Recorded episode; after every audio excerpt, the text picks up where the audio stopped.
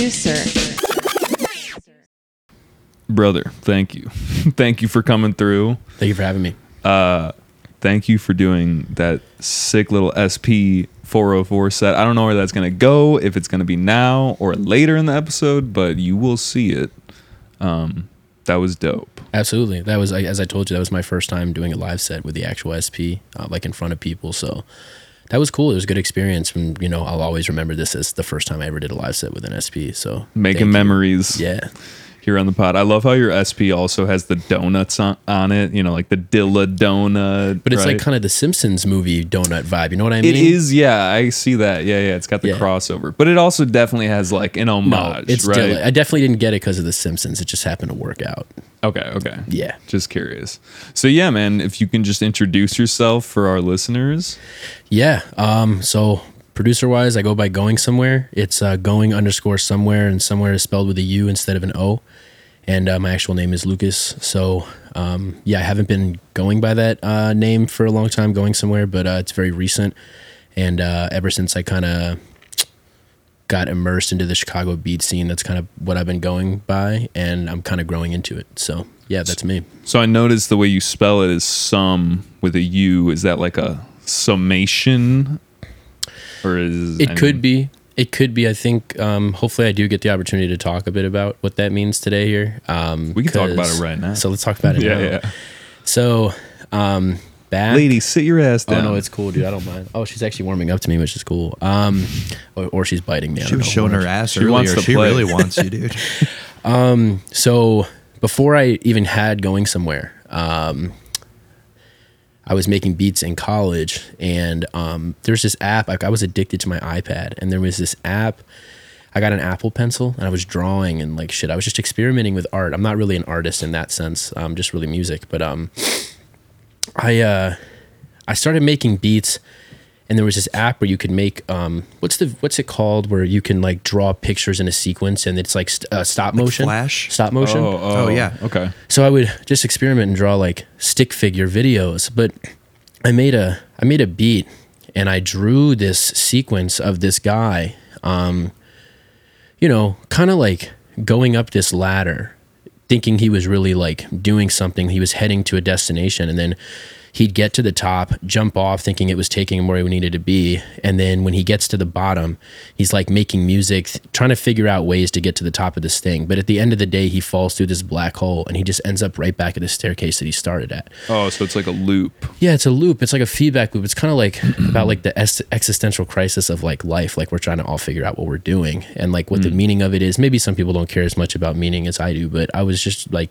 you know, trying to figure it out. And uh, it was kind of a play on like I think a lot of people deal with the um, uncertainty of life by trying to go somewhere, by trying to um, go somewhere with something. I'm not saying it's a bad thing to pursue. I think it's wonderful. I think it's what makes life like worth living Yeah. to pursue things. But at the end of the day, you have to keep in mind that um, especially if you have like trauma or problems or something and you're trying to run away from it by like reaching some higher up destination, I guess it's just like the philosophy of keeping that in mind. That uh, are you going somewhere? That's, kind of That's- the question. That is real. Like just chasing the dream because that's almost like a cover up. Okay, okay, all right, go, go, go, do your thing. It's Sorry. Cool. Yeah, it's cool. Hold up.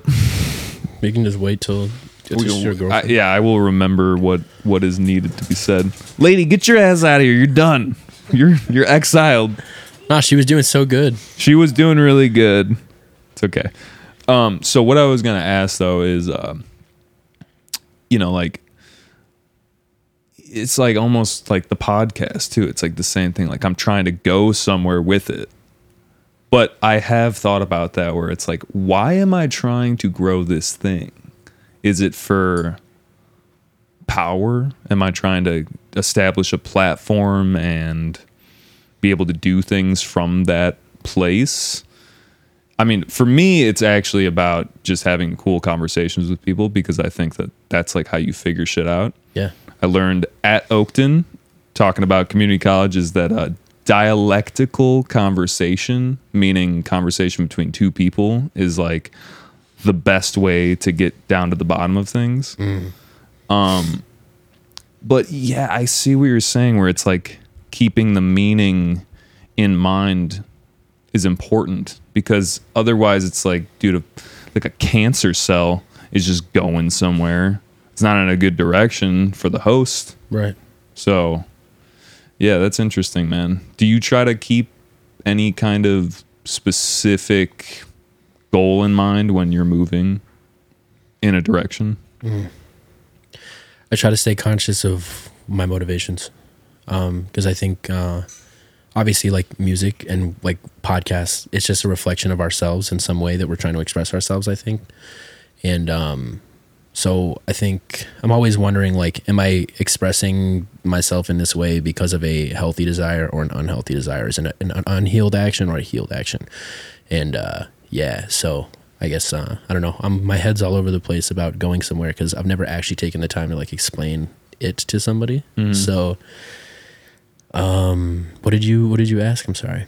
Just like, yeah, no, I think what you were saying about a healthy action versus an unhealthy action. Am I trying to do this to get like attention because I'm craving it? Yeah. Kind of what you're saying? Or like, I guess, Doing like it- what? Yeah. sorry, nice. like doing it for the right reasons, and what are those right Well, reasons? Yeah. What for would you, be, like, what would be healthy versus unhealthy? for the love of it, right? Like, sorry, No. Yeah, no, Max, you're good. Yeah. yeah, for Yeah. the love of like doing it for the because you love doing it, Or and- is it for validation? or is it yeah, right? Or do you because like if you are in it for that, the pitfall of when you don't get it is that you're going to just keep going from one thing to another until you realize that the issue is with you. Yeah. And you need to like sit with that and figure out what the issue is.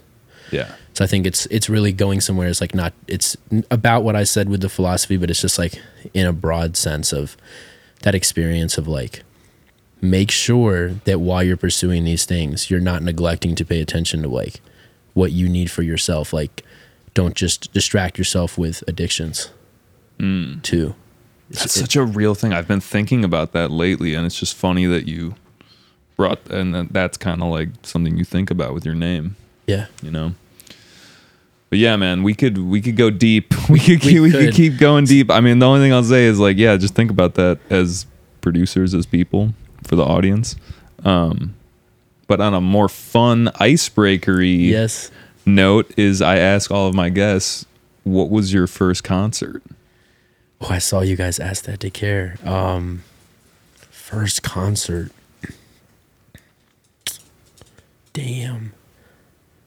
Well, if you want to, I don't know if it really counts as a first, but uh, my senior year at U of I, I went and did an open mic at this music venue on campus called Canopy Club, and uh, wasn't really a lot of people in the audience, but like it was super, super, super nerve wracking for me to get up and show people stuff. What was it for music or was this like comedy? Uh, no, it was for rapping. Oh, for actually. rapping. Okay, And yeah. uh, that was kind of the first time I had really done a show in general. And then I ended up finding like a, like kind of a music collective at that school, and they gave me opportunities to perform. And then I kind of got immersed into performing. But prior to that, I was I was pretty terrified. Like I needed to be pretty um, liquored up before going on a stage. So, Mm-hmm.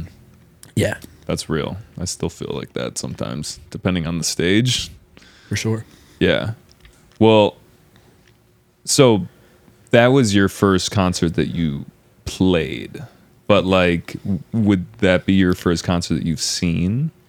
Or like Ooh. that's kind of yeah. I was I should have specified more so. Oh, my first concert that I went to. You weren't went saying to. that I did. No, I like that we Oh. have that now because that is what I'm gonna ask. I'm gonna ask more about that. Okay, yeah, no. Uh I hate that this is my answer, but uh I used to really like American Idol as a kid. Like I Oh, yeah. loved that shit. Hell Back I when, watched like it. I Randy watched it. Jackson, Paula Abdul, Sanjaya. Simon- Sanjaya Malakar, that kid, I think that was his last name. I don't really remember, but he was on the I think he was on the season when Jordin Sparks won and she beat Blake Lewis, who was like the coolest cat that I'd ever seen. He was a beatboxer, but he also sang, and I thought he was just so cool. Oh yeah. Oh yeah, no, I remember watching that, but I just remember the drama was that Sanjaya was like okay, but he had a lot of support. Yes, I- And- I, do remember that. Yeah. I think that was his season. I might be wrong, but to answer your question, uh, I used to go to like there they would do live tours of like the top 10 or 12 people after those seasons were over and I went oh. like 8 years in a row to like see the American Idol contestants and then kind of fell off of it but I think my first concert like one of the first ones was going to see like Jordin Sparks and Blake Lewis and all those other guys like do their American Idol shit. It's really weird but that was my first concert I think. Have you ever thought about doing like applying at or not applying but auditioning for American Idol? No, and I hate to be like I don't want to be like a downer, but I guess like over the years as I started to become more of like a conscious person about how like people treat people, I didn't realize that they like make fun of a good amount of people on that Yeah. show and I'm like, "Damn, like that sucks." Like I used to think it was hilarious. And I guess to an extent it is, but like they are making a mockery of people that like probably need therapy for real. so like Yeah, like people off the street that like need therapy. Yeah, for sure. And then also, it's like it's really a singing show. It's not like uh, America's Got Talent or whatever. Like Yeah. one of those shows where it's more show me what you got. Mm-hmm. So it's like if you're not a vocalist necessarily, it's like okay. like I don't even think you can just do like the beatboxing thing you were talking about, like kind of the rapping, like Yeah. shit, like. That only works when it's a secondary thing to the singing on American Idol. One hundred percent. You can't just go up there and spit a sixteen and be like, "I'm going to Hollywood." It doesn't work like that. I'm sure there's another show for that, or maybe there, or I was gonna say Wildin' Out, but that's not really an audition. Just yeah, wilding out. No, Great show still. no, yeah. it's- it's Nonetheless. goofy, goofy show. Word. Okay, cool. So rapping. I feel like, you know, since we have the tracks. Yeah. So I brought three for y'all today. So I and I, I think I told you before, like if anything gets played, I want it to be those three songs. Okay, Mace, I didn't even tell you, but the uh I think I found them. okay, thank There's you. two folders in the Mace file. knows. Um I didn't check Are you gonna drag them into Ableton?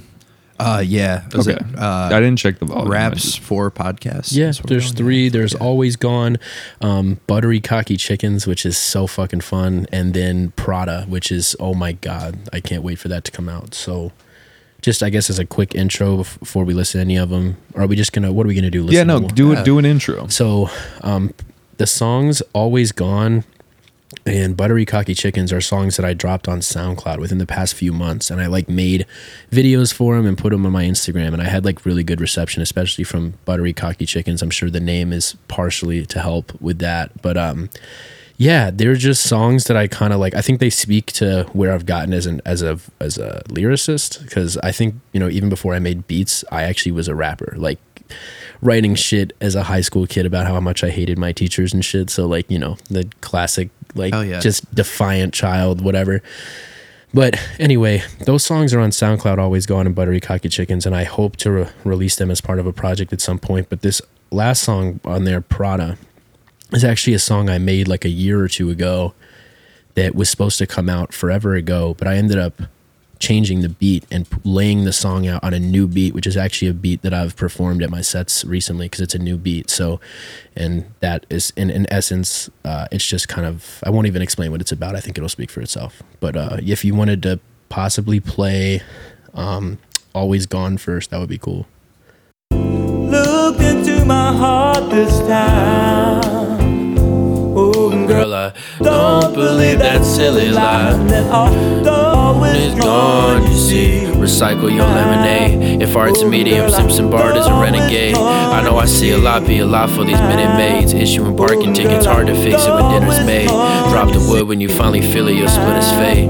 I ain't building no houses with often killer waves. You got a wacky foundation, no longer seeking things. That's gon' irritate my soul, no longer seeking pain. I can't stand it when people watching but don't support. I be people watching too often, something I can't ignore. Lately, I've been working on how I view me outside the door of that Stanford Avenue house in Dallas where love was war. And now I see love as something stressful, don't need a lord. All I really needed was David Tammy, I'm feeling gorgeous. Maybe lovable, actually, I can see the floor, kid. What you running from, your stomach looks to be enormous. I can tell you horseshit. I go, girl, I'm done, always gone, you see. I, oh, girl, I'm done, always gone, you see. I, oh, girl, I'm done, always gone, you see. I, oh, girl, I'm done, always gone, you see. I, oh, girl, I'm done, always gone, you see. I, oh, girl, I'm done, you see. girl, I'm always gone, you see. I,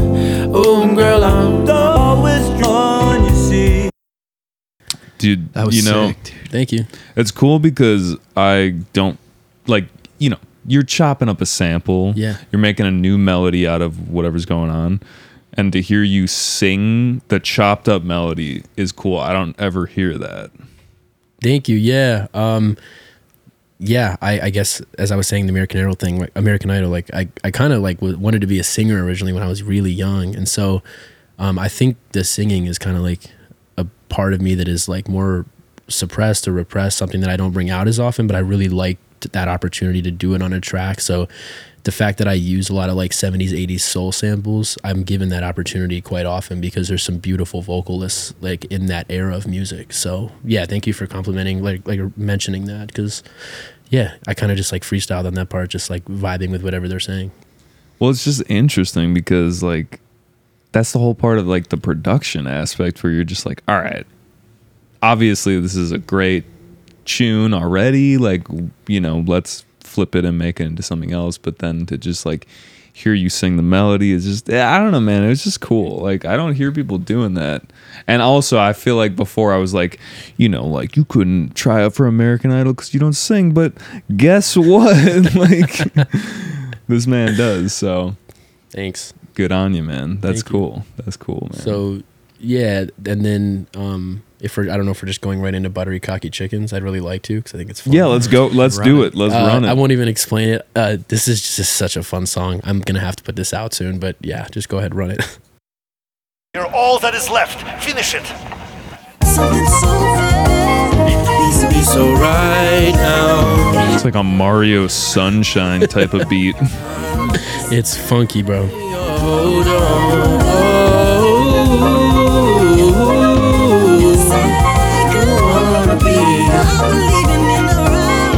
I'm buttery like my diction. Addiction is never funny unless you're a pretty person who probably came for money. No to time for this luggage. I'm claiming baggage. I'm running. My flight was canceled, but fuck it, I need to leave and I mustn't run into the opposite exit. The usher rushing me, telling me I should look out for shit that be right in front of me. I can see fine you fucking me, telling me that I'm ugly. Really, I'm dope as shit, and I know that's why you don't fuck with me. Listen, if you still hating on me, it's cause you tripping. I used to see you a monster, and now I see cocky chicken. Paradox is a pigeon to get to know me. The distance was Rocky Balboa hitting a concrete till he didn't. Hey.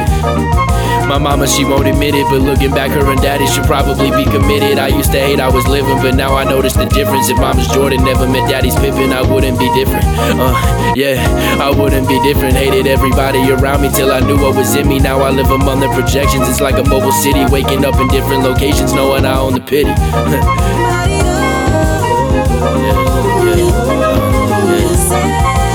Wanna be, I'm leaving in around.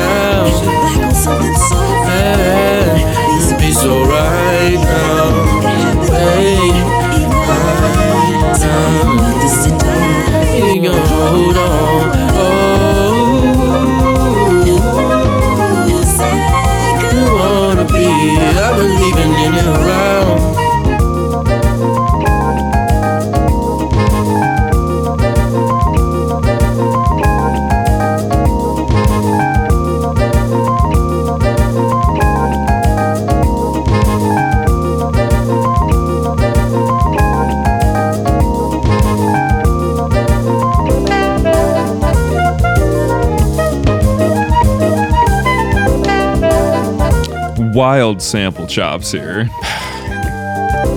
I was so blown away when I found this sample. It's just beautiful.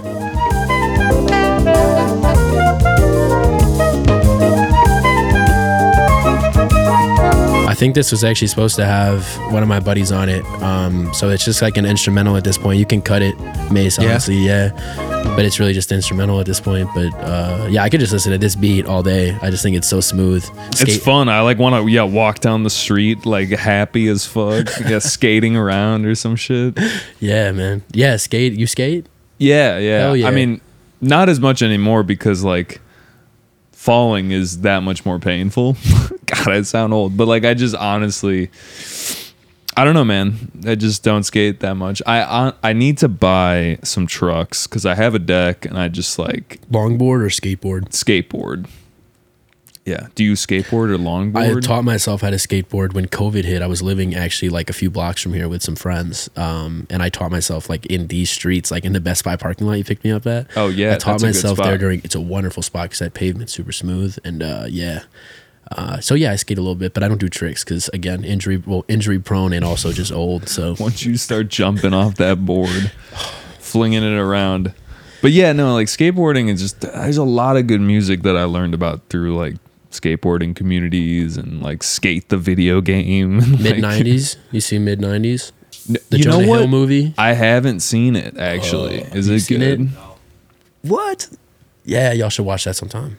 It's, He- is it about skateboarding? Yeah, but like, Jonah Hill directed it, but it's like all actors, like people who kids who skate, like real skaters, pro skaters, Mm. and Oh, it's all about like Jonah Hill like wanting to fit in as a kid with like skaters and shit. I think it's just so sick. Such a good movie. Definitely worth your time. Damn. It's uh the production company A24. They made it. oh yeah, Oh. I love Everything them. they touch is Oh. gold. So, wait, is there like the a best. twist then at the end? What? Like most of their movies have like some crazy twists. This isn't and- like a horror. Uh, No, it- no, it just it's real raw emotion. Like what's just that called? Uh, mid nineties. Mid nineties. yeah, I've definitely heard of it and have been recommended to watch it. There's just so many. There's too many good out there. movies. Yeah, seriously.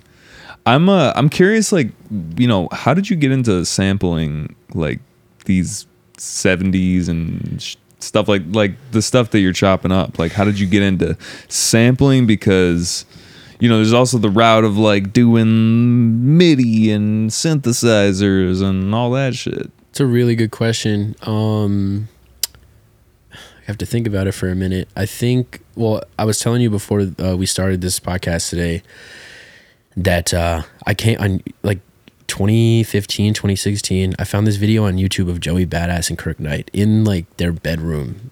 Um, they were kids, like kids, kids. Like when Joey was probably not 1999, probably hadn't even come out yet. Maybe it had they were just like making a beat on a Maschine Mikro with some really chill sample um and uh again that that watching that video made me want to make beats and when i went and bought it i think the first thing i did was like uh, i actually had a record player at the time and i wanted to like i think i saw a video of like ninth you know what i did i'd watch rhythm roulette dude with the ninth wonder one is Ninth Wonder. so, So fucking good, good. dude oh my god he's so a G. that's where I learned. I was Yeah. I watched Rhythm Roulette. All these guys chopping beats directly from the vinyl that they sampled, and I was like, I have to get in on this. This is crazy.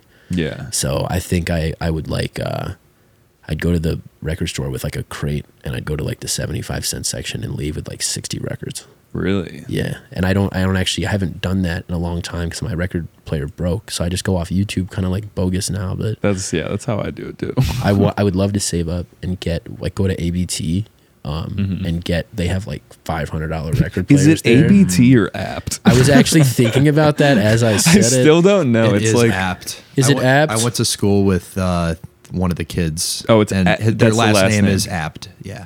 all right. Well, for apt. Chicagoans, it's apt. I've well damn I was- ABT does kind of hit harder. It hits way harder. It sounds like a cor- like a corporate like a wild corporation. Abs. It sounds like you spelled abs wrong or something. yeah, or like you're talking about an app. Now they're like, we're fun. You know, we're approachable. We're not ABT. We're apt. Like, AB, you know, ABT sounds like a harder way to say the alphabet. Like you just skipped a T, you know?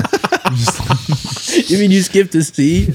no, as in you just went to Oh, you just fuck fuck all the fuck all the other letters, right? For people who are not from the Chicagoland area, because I don't think that they have apt in other areas outside of here, it's just like a great electronics store. You guys have been to the, what? What's the? There's probably a location out by y'all, The- but the, the one I've gone to is like flagship. the Glenview the, one. oh, the Yeah. big fucking warehouse. There's a good Yeah. skate park over there too. is it really? Right right behind And then the, in Glenview, like the one that's right by the train tracks. Yeah. I didn't know Wait, there was a wait, skate wait, park. wait, It's wait. right no, off no, of no. 294. It's like Yeah. 294 Yep. and like Lake Cook or something. Yes. Yeah. I might be thinking of a different one, but anyway. It's kind of not far from Oakton. Des Plaines, like five minutes away, probably. Yeah, no, that's the one. That's That's, the the, one. one. Yeah, for Okay. sure. Yeah. Behind there. Yeah, yeah. Anyway. damn, that's cool. So you were thinking about going there, getting a nice record player. I I saw some like cherry red one. Oh, right. That's exactly what I thought. Ooh, dude, cherry. Yo, I'm about to pull this up. Hang on. You please find it. It was so expensive, and I I oh yeah, man, I think they had cookies there Oh, that day, Mace, so I I got don't, sidetracked. I don't even know if we're linked actually. No, now we that I are. think I about did. it. I- I oh, you did. got it. Yeah, oh, hang on. you Let me Mace. up. Did you find it? I'm Mace curious to know if they make it anymore. Mace is part of a frat, and he oh. knows. Bro. Don't you even. Hang on. Cherry Red record player. yeah, wait. That's sick. So, but to get to to Is it get walnut? back, Is that sounding right? What? Hang on. walnut? Well, there's Walnut walnuts. sounds We're looking See, at- but still, not even the cherry, but it's five hundred and ninety nine dollars. Yeah, you got to come into some clean comfort before you buy that thing. Yeah, it's just nice, dude. yeah. I like how it's like minimal. But cherry, cherry red, like that's it's like the the vinyl, shiny black vinyl, but cherry, just Mm. beautiful, beautiful. And Not like caught up in aesthetics, but No, but I mean, you got to get a good needle. You got to get like all the good cables and what I don't know. Yeah. There's you. You got to do it right. But yeah, that is why I started. I think that's why I got into sampling because I don't have any formal training in instruments. I don't know how to play any instruments.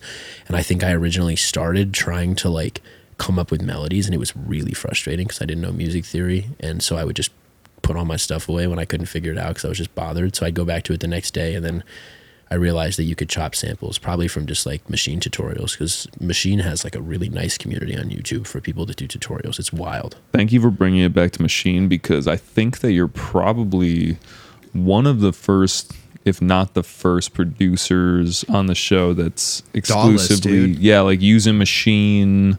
Because Maschine is a is it a DAW? It is a DAW though. Oh, it That's the misconception. Oh, okay. Because it comes with that hardware. You can use it by itself, but Like it's got like battery. it has it's soft. the- You know who uses it? Ninth Wonder in the Rhythm Roulette Yeah. Oh, uses really? Maschine, the hardware and the software. Wow. So if you ever watch that again, but it's just it um it's kind of just like you start on something and you get used to it. There's no it's like if it's not broke, why? Like Oh, don't yeah. fix it. There's no reason to go. Although I will say I think it's got its limitations. Um and I definitely kind of envy people who like know their way around Fruity Loops or like um Logic. Like those other ones are super useful. I don't know what you Yeah. if you have the, I'd love to hear like your thoughts on Ableton. I think it's great. I think in some ways there is kind of this uh, analysis paralysis where there's like so many ways to do something. It's like almost about the methodology of doing something. But I mean, so I started on Ableton, so I don't really have like any other like that. That's what I've been doing for a long time. So I think it's great. I think you can do a lot of things with it Yeah. um, and they continue to build it out with like Max for Live, which is like the community can make plugins and you know VSTs and stuff for it, and they work integrated. And I think that's really cool. Um, but honestly, what you were saying about how like there's the limitations of the Maschine, it's like in a way that's kind of cool because when you're pushing the thing to its limit, there's some magic there too. I agree. You know who says that? Exactly what you just said. There's a guy on social media who goes by Impreshn. Hmm. Probably, maybe you've seen his videos before, but it's I M P R E S H N. He's one of the like one of the people that I've followed from the beginning, like since I got into beat making videos and stuff. And he he uses Koala, which is on his iPad, to make all Oh, of yeah. his shit. And he said he, I think it was him or someone he knows, like someone was saying they love how there's there's like limitations to it, and so like it forces you to like really think outside of the box as far as what you can do. And I think Yeah. kind of a little different from what you were saying, but yeah, Yeah, but like when how can I loop this thing? And that's like the the Dilla like where it's like how can I loop this that it's something completely different, it has a completely different groove and you wouldn't have known that that was the sample and it's just like you know, it's it's a you know, and you wouldn't get that way if you're like, "Oh, okay, I can uh, do all of these other things with it." It's like this is what we got, this is how we're going to do it, yeah, you know.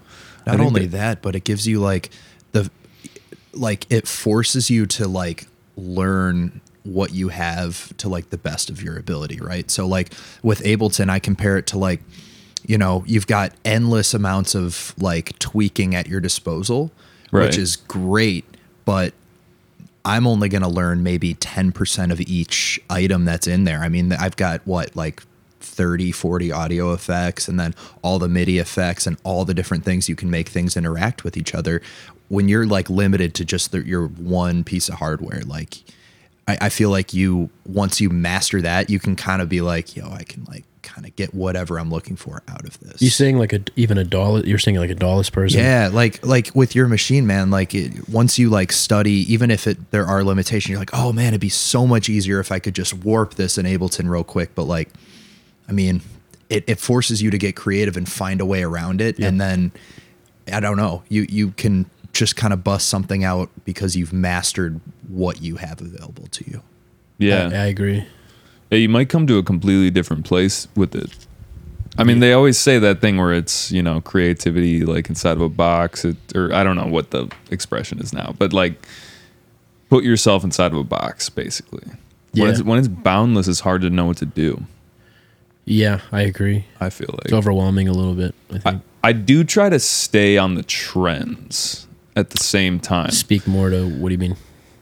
like I forget what the technology's called, but you know the ROLI Seaboards where it's like you can like go up and down the keyboard and it accentuates the note. It's the same thing with the Ableton Push 3 where you can No, I'm not go familiar with you this. can go in between notes and it glides between notes depending on where you're pushing it. Wow. Um, it's kind of MIDI 2.0 type of deal. So when there is breakthroughs in technology, I think it's important to keep your eye on it Okay. and to know Yeah. what's out there. But you know, do figure out whatever tools you like to use and just go with that. I agree. There's something about sampling, and this is something that I learned not too long ago.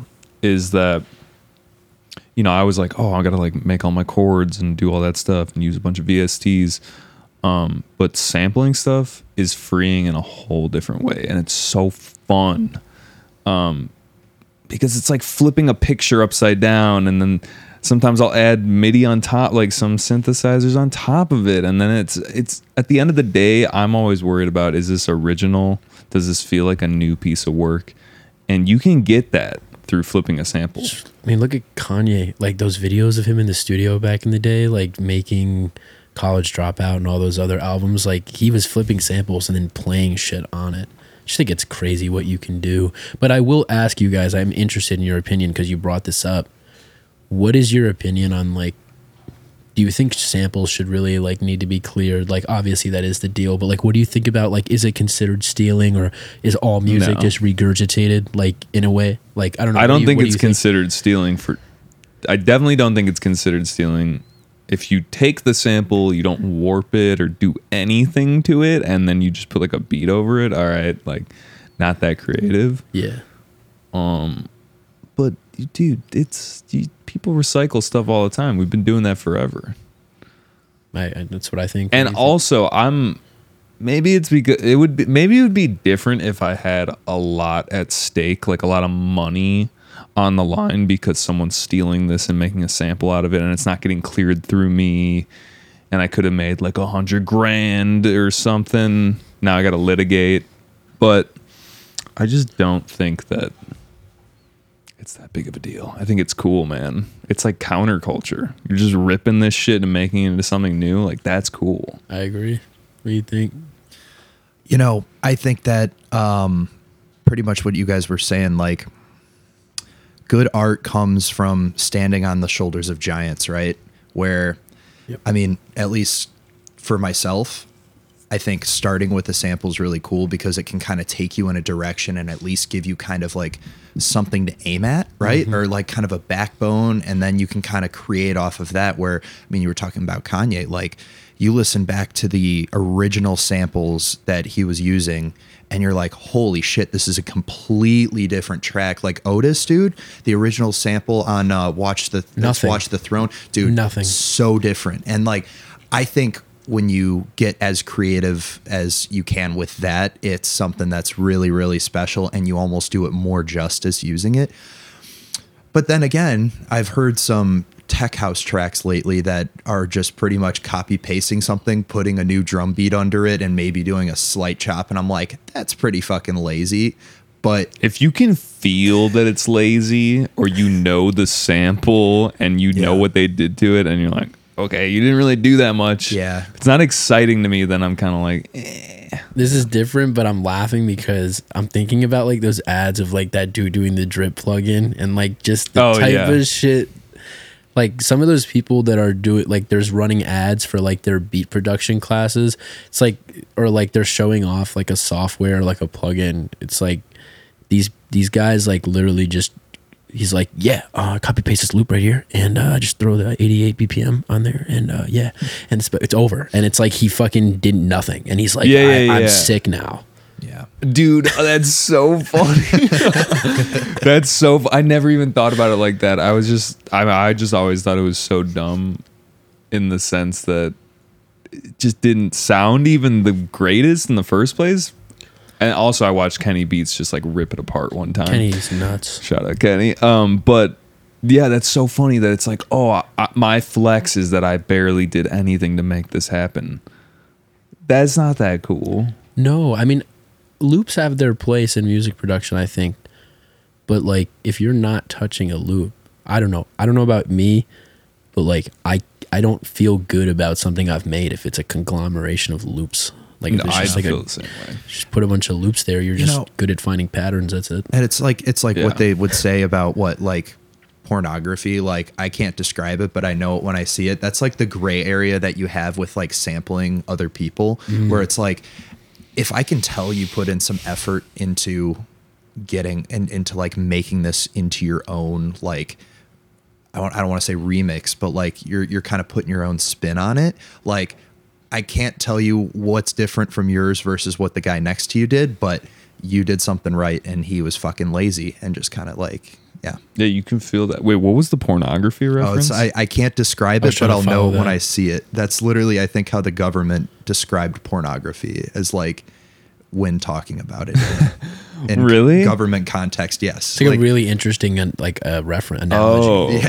that's interesting. Yeah. Dude, the quick tangent, my TikTok is fucked. Okay. Like, Mm. I don't know what's going on. I downloaded it literally just to post clips on the podcast, and it doesn't know anything about me. It's like untrained TikTok. Oh, you mean like without your like without them sensing something about Like- you to give you a feed? Exactly, because I haven't like scrolled or liked anything really. It's basically Jay Willie because I liked his page, who's one of our producer friends. It's literally always Jay Willie. And then the next video, dude, is like I think it knows I'm a guy. Maybe I entered in information, but it's like it's literally like indigenous tribes of like topless women doing like indigenous stuff. So it doesn't get taken down because I guess there's like some kind of religious or Ma- I- Or or, like cul- yeah. or it's like they're just you know like this is gonna sound not like primitive but it's like a, if a tribe is mostly naked or something and they live in wherever the fuck you know i guess you shouldn't censor that because that's just like how they are It's natural to them. but dude, this shit is on my feed, and I'm just like, is it because I watched it for like three seconds and was like, what is this? I think dude, about my that. TikTok is cursed. I think about that all the time. I think about like even on Instagram, you look like one chick in a bikini, and Instagram makes you look like the biggest pervert ever. You're just like, dude, no, I gotta get out of here. like a dude, I was like, Yeah. I wanted to see beats. I don't need to see like all these random chicks. Like you gotta go on and then like be like not interested. Calm down. Algorithm, horny ass algorithm. no, for real. I open my Instagram, I gotta like fucking tuck that shit before I like. It just looks bad. Like, I like Yeah, no, I get it. I But- feel like yeah, the algorithm can just kind of place you They in, can. in a box and then just be like, well, other guys his age liked this, so we're just gonna push it on him because we think he'll like it too. Like, I mean, you, it's not like you don't like it. It's just you're just like this Right. is triggering need right this, now. I didn't need. I was trying to do something productive, and now I'm just not thinking. yeah, I just I don't know. I don't know. Like their their algorithm is it's, it's the algorithm in general. That whole concept of an algorithm is really interesting to me. Yeah, It seems like it doesn't always work like the way that we wish it would. we're in a weird trial and error period right now with the Yeah. algorithms. Um, thank you for letting me talk about my cursed TikTok. Um, I need to pee real bad. I'm sorry. man, take a I break, I, I should have peed before. No, you're I'll be right back. If you guys want to chat it up, I think we should also well, no, I'll just I I have some thoughts. I'll, Yeah, man. What are we talking about? Here? God, thank God you're back, Jerry. We were just we didn't know what to do without you, dude. We were would you do without me? Um, I wanted to just kind of go back to when did you get the SP? And I want to kind of talk about the SP and just like that in the beatmaker community and its importance. It's just unanimous, you know. You see it all the time. So yeah, um, so I during COVID, COVID was pretty recently new. I moved from Park Ridge area to or Lincoln Park, I guess, because I was living in there in the summer before I went to school. I moved to U of I, and um, it was during the time of COVID where we were getting like you know if you had a job, you were getting um, like that money every couple weeks from the government, like whatever, like the what is it called? What am I? Why am I blanking? Stimmy, bro. Yes, Sim, yeah. and uh, I was getting like fourteen hundred something every two weeks, and I was not working. So I was just like, Oh, yeah. skating around. I was going to there's a hamburger place in Lincoln Park, uh, something dog Clark Street Dog. how dog house. Dog House. Doghouse Yeah. Beer Garden. That place is so good. dude. Oh, dude, that place is good. Yes. Insane. That place is good, I, I was like probably their number one customer for that summer. I Dude, would- go ahead. I'm sorry. This is I went there yesterday. I went to this place called Fatso's Last Stand. You ever go there? No, Dude, I just love the name. Fatso's you're like yeah, I'm It's gonna like eat probably a good food, burger. right? Yeah, it's just like That's like top Yeah. ten burgers in Chicago by like locals would say.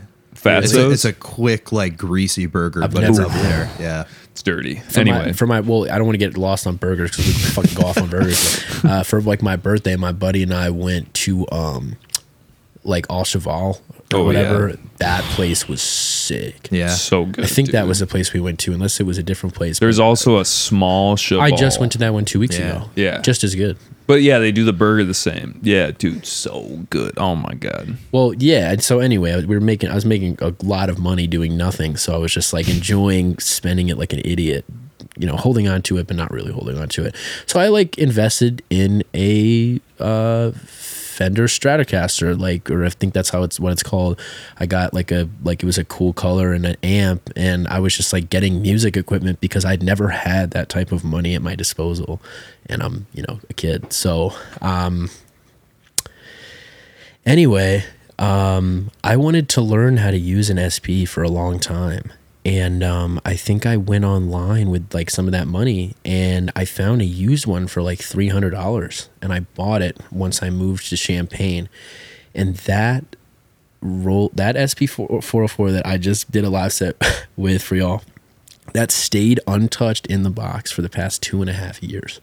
And I opened it about four or five months ago and started Really? learning how to use it. I think I mean four or five it might have been six months ago. But yeah. Uh I've I didn't open it because I was always kind of um, overwhelmed by like fuck like I really want to learn this but I really don't like there's it's just overwhelming and I didn't really know what I was gonna do. But then I met Before Lasers at an Open Beats event, and I went and I saw how everyone was using these SPs, and I was like, "Damn, these things are sick." And I started like, I was kind of like, I was just drink. I'd get drunk at the, at the bar, and I'd go up to all these music people. I'm like, "Tell me about your experience with the 404." Like, I haven't opened it, and I was just saying it to everybody, trying to understand. Like, I think I was just looking for some confidence to like get it going, and everyone was like, "Dude, you just got to plug it in. Like, you just got to do it. It's not that hard. It's just like you don't even have to produce. Just do."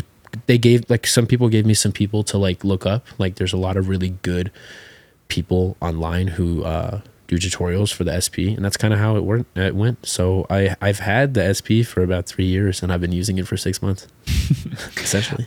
I, I feel like I get what you're saying though. There's kind of a um like a culture behind it. It's like you got to do it right if you're gonna do it almost. Yeah. But it's a it's a cool piece of gear, and for lo-fi music or just like beats. I think I called it a 405 earlier. By the way, I don't know if I did. but 404, 407 is fun. There's also the new one. There's the the new one's like pretty cool. What is right? what is it? The the, MK2. Mm, yes, the MK2.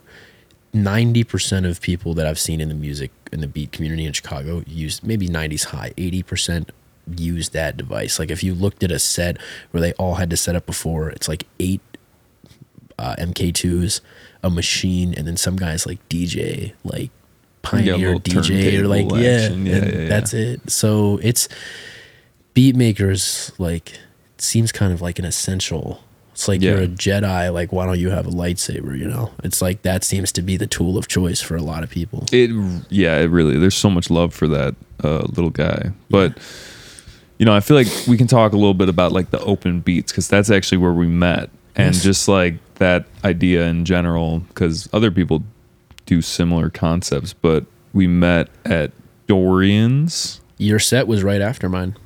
Yes, my set. I they were like, dude, you should uh, you know, download like Koala. You were talking about Koala before, which is kind of like a little sampler. It's kind of like an SP on your phone, right?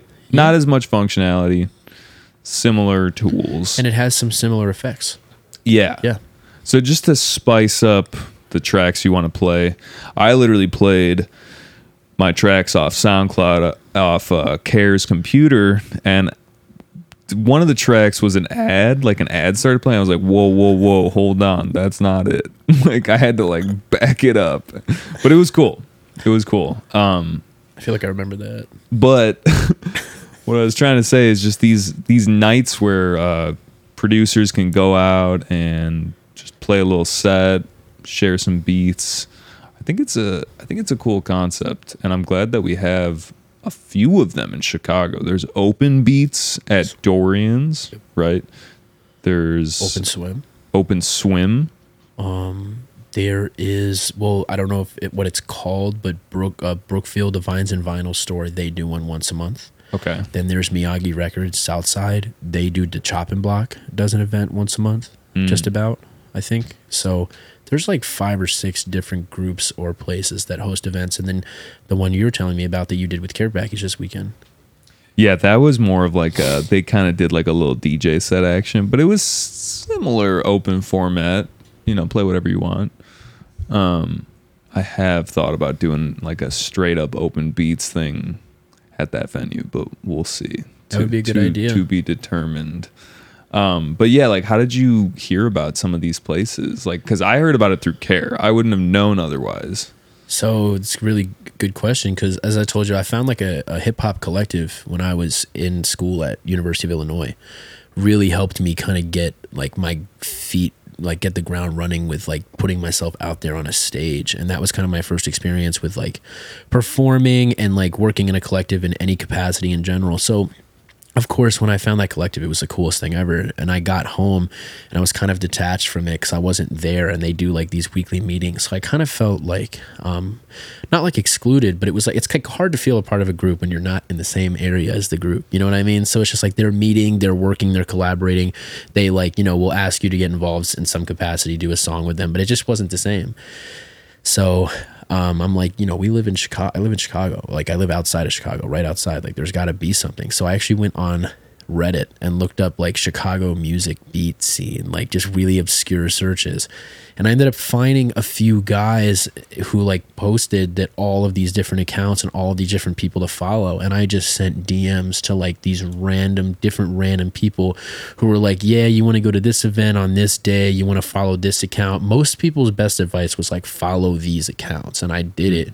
And one way or another, I think I heard about Open Beats and I went and, uh, I uh, saw this big, big dude by the door when I walked into Dorian's, and I thought he was a security guard. So I asked him how much cover was, and it was actually before lasers. And he's like, "I don't work here." I was like, "Oh, like what are you here for? Are you here for the event?" He's like, "Yeah, I pretty much like run Duck World, help run Duck World." And um, so then anyway, he helped me get like um, acclimated to the whole community, and ever since I've just been kind of like meeting people when I go out to these events. It's a really um, nice, inclusive community. All the people are really cool. I think over I think producers are better people than rappers in my I mean I don't think that goes without like it's not too hard to think about but I just I think producers are just like really nice people for the most part. I feel like there's less words spoken. You know what I mean? Like rappers have that thing where it's like, what did you say on this track? And like you got to stick to that almost. Yeah. You know, producers is just like just sounds. Yeah, I don't know. I just I've, I've met or what were we going to say? No man. Oh, I was gonna say I I mean I don't know. I haven't been in the rap community at all, but from what I can tell from the outside, it's like probably a little bit more competitive than the beats, right? Like I don't know. I feel like producers are always like trying to hold each other up and like push each other up to Yeah. next levels. And with rap, it might, and again, I don't know, but it might just be a little bit more like, no, I'm trying to like one up. I'm trying to like, you know, I think it's more ego. the best one. Yeah, because be. It could be. I mean, if you think about it, what we I think we were talking about this earlier, but like, uh, kind of like the going somewhere thing. I don't want to apply going somewhere to everything, but like, uh, because I'm not gonna do that. Mm-hmm. But uh, you know, rappers, not that like a lot of people make like rap and write lyrics to heal from things or to express themselves. I'm not saying all rappers are like egotistical people. I'm just saying like. Not all producers have to get up and show their shit. They all will No. spend time in their room making it so you really know that they are in it for something genuine. I think there are quite a bit of rappers out there who are not in it for a genuine reason, and it speaks through their artistry. That's why I think you can. I don't think rappers are bad people. I just think it's easier to identify authenticity in producers. Yeah, for I I completely agree. I feel like it's just like the the format, you know, when you're talking, you know, versus a sound. Like you can hear a chord and it's oh that sounds sad, or but if someone's telling you about a story that's legitimately sad, you're just yeah that's sad. Yeah, You know, it's almost it's more explicit. for sure. So I feel like it's easier to judge. You know, Yes. I feel like that's part of it. But also, you probably have an interesting take because you both rap and produce. Yeah. You know, I don't know. It's hard because I, I don't think there's no. I've never been immersed in like a Chicago rap uh, community. I think I might enjoy it, but for some reason, I I think there is like a thicker air of competition, like you were saying, that might not make every room feel as welcoming as an open beats or an open swim might feel. I think it's a little more cutthroat in that scene than producing is. For some reason, it's just a it's vibe just I it's making me think of like Eight Mile. You know what I mean? That wasn't that wasn't everyone go up and just do your little ditty. It was nah, like you got to compete for the throne. If you're not showing up, like we're not going to show you love. you're getting like, booed Yeah, and like probably even your ass kicked in Yeah. the trailer park or something. I don't know. imagine going to an open beats and everybody hates your beats, so they Can you kick your ass, dude. Oh my god, dude! White claw to the face. how do you even fucking? how does one even beat battle like that? they Just like did. throwing kick drums at each other. no, it's stupid. it would Uh, never happen. just like wouldn't work. Yeah. I don't know. It is interesting though. So just to go back to the open beats thing for just a sec. Yeah. I'm happy to hear that you're, you know, like blossoming in that community. Whenever I see you at something, I'm like, damn, I wish I was there. That, that looked cool. That's cool, bro. There's a lot of love at those events. Good people. I've, uh, you know, um, I think, uh, yeah. Um, I don't, I don't exactly. I know you wanted to get back to the topic of open beats, but I guess I just what I will say. Um, I think I don't know what you guys' personal experience has been like fitting in with people, or if you've like always known who your group of people was, or if you've struggled to find it along the way. But I definitely feel like me personally, I've kind of always felt like this um, pressure to fit in with certain crowds that are not really my people, and um, it's kind of you leave those environments feeling shitty or like you feel like you're trying to be something that you're not. I just feel like in the midst of these producers, um, these people in the open beats community, it's like I feel like I'm breathing a little easier around these guys. It's just like they feel like more like home to me than I've felt around a lot of people. I think musician musicians in general, I feel at home, but especially people that do something so specific like in this niche of like production and of lo-fi shit it's like a very obscure thing that we all do. I mean, it's it's not rare but it's it's obscure in the sense that not everybody does it. I kind of contradicted myself so just cut that out or don't.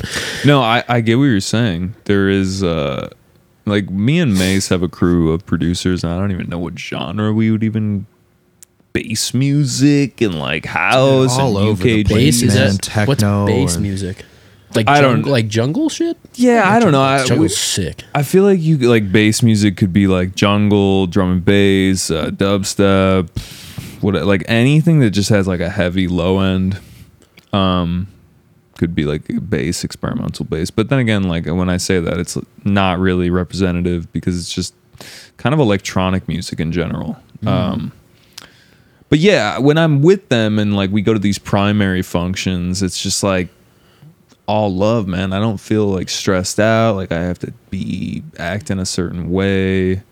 And yeah, it's nice because you you all know that you you've dealt with the same struggles, mm. trying to figure out how to make stuff and you know be genuine and, and it can be hard too when you're like surrounding yourself with those people like you mentioned that like you know maybe trying to like fit into a group that's not really for you especially if they're at a different skill level than you Sure. right so you're like kind of looking up to them in a way and you're like oh shit like you know these guys are doing so much better than me i got to try and mimic this or be like this i mean it adds all that pressure Yeah. and it takes away from like you actually finding out your sound and Mm-hmm. at a you know more meta level like who you are Yes. True. Yeah. I would also say that potentially that's a good way to learn is like having like a mentor, Yeah. but you really got to sure. find the right person. So Definitely. yeah, I, I also just real quick wanted to talk about your videos on Instagram and whatnot because I think that those are so engaging and having your dog. It's like you know those dudes that play guitar for the dog. They play like nylon Yes. string guitar and the dog's just like sitting there like this is nice.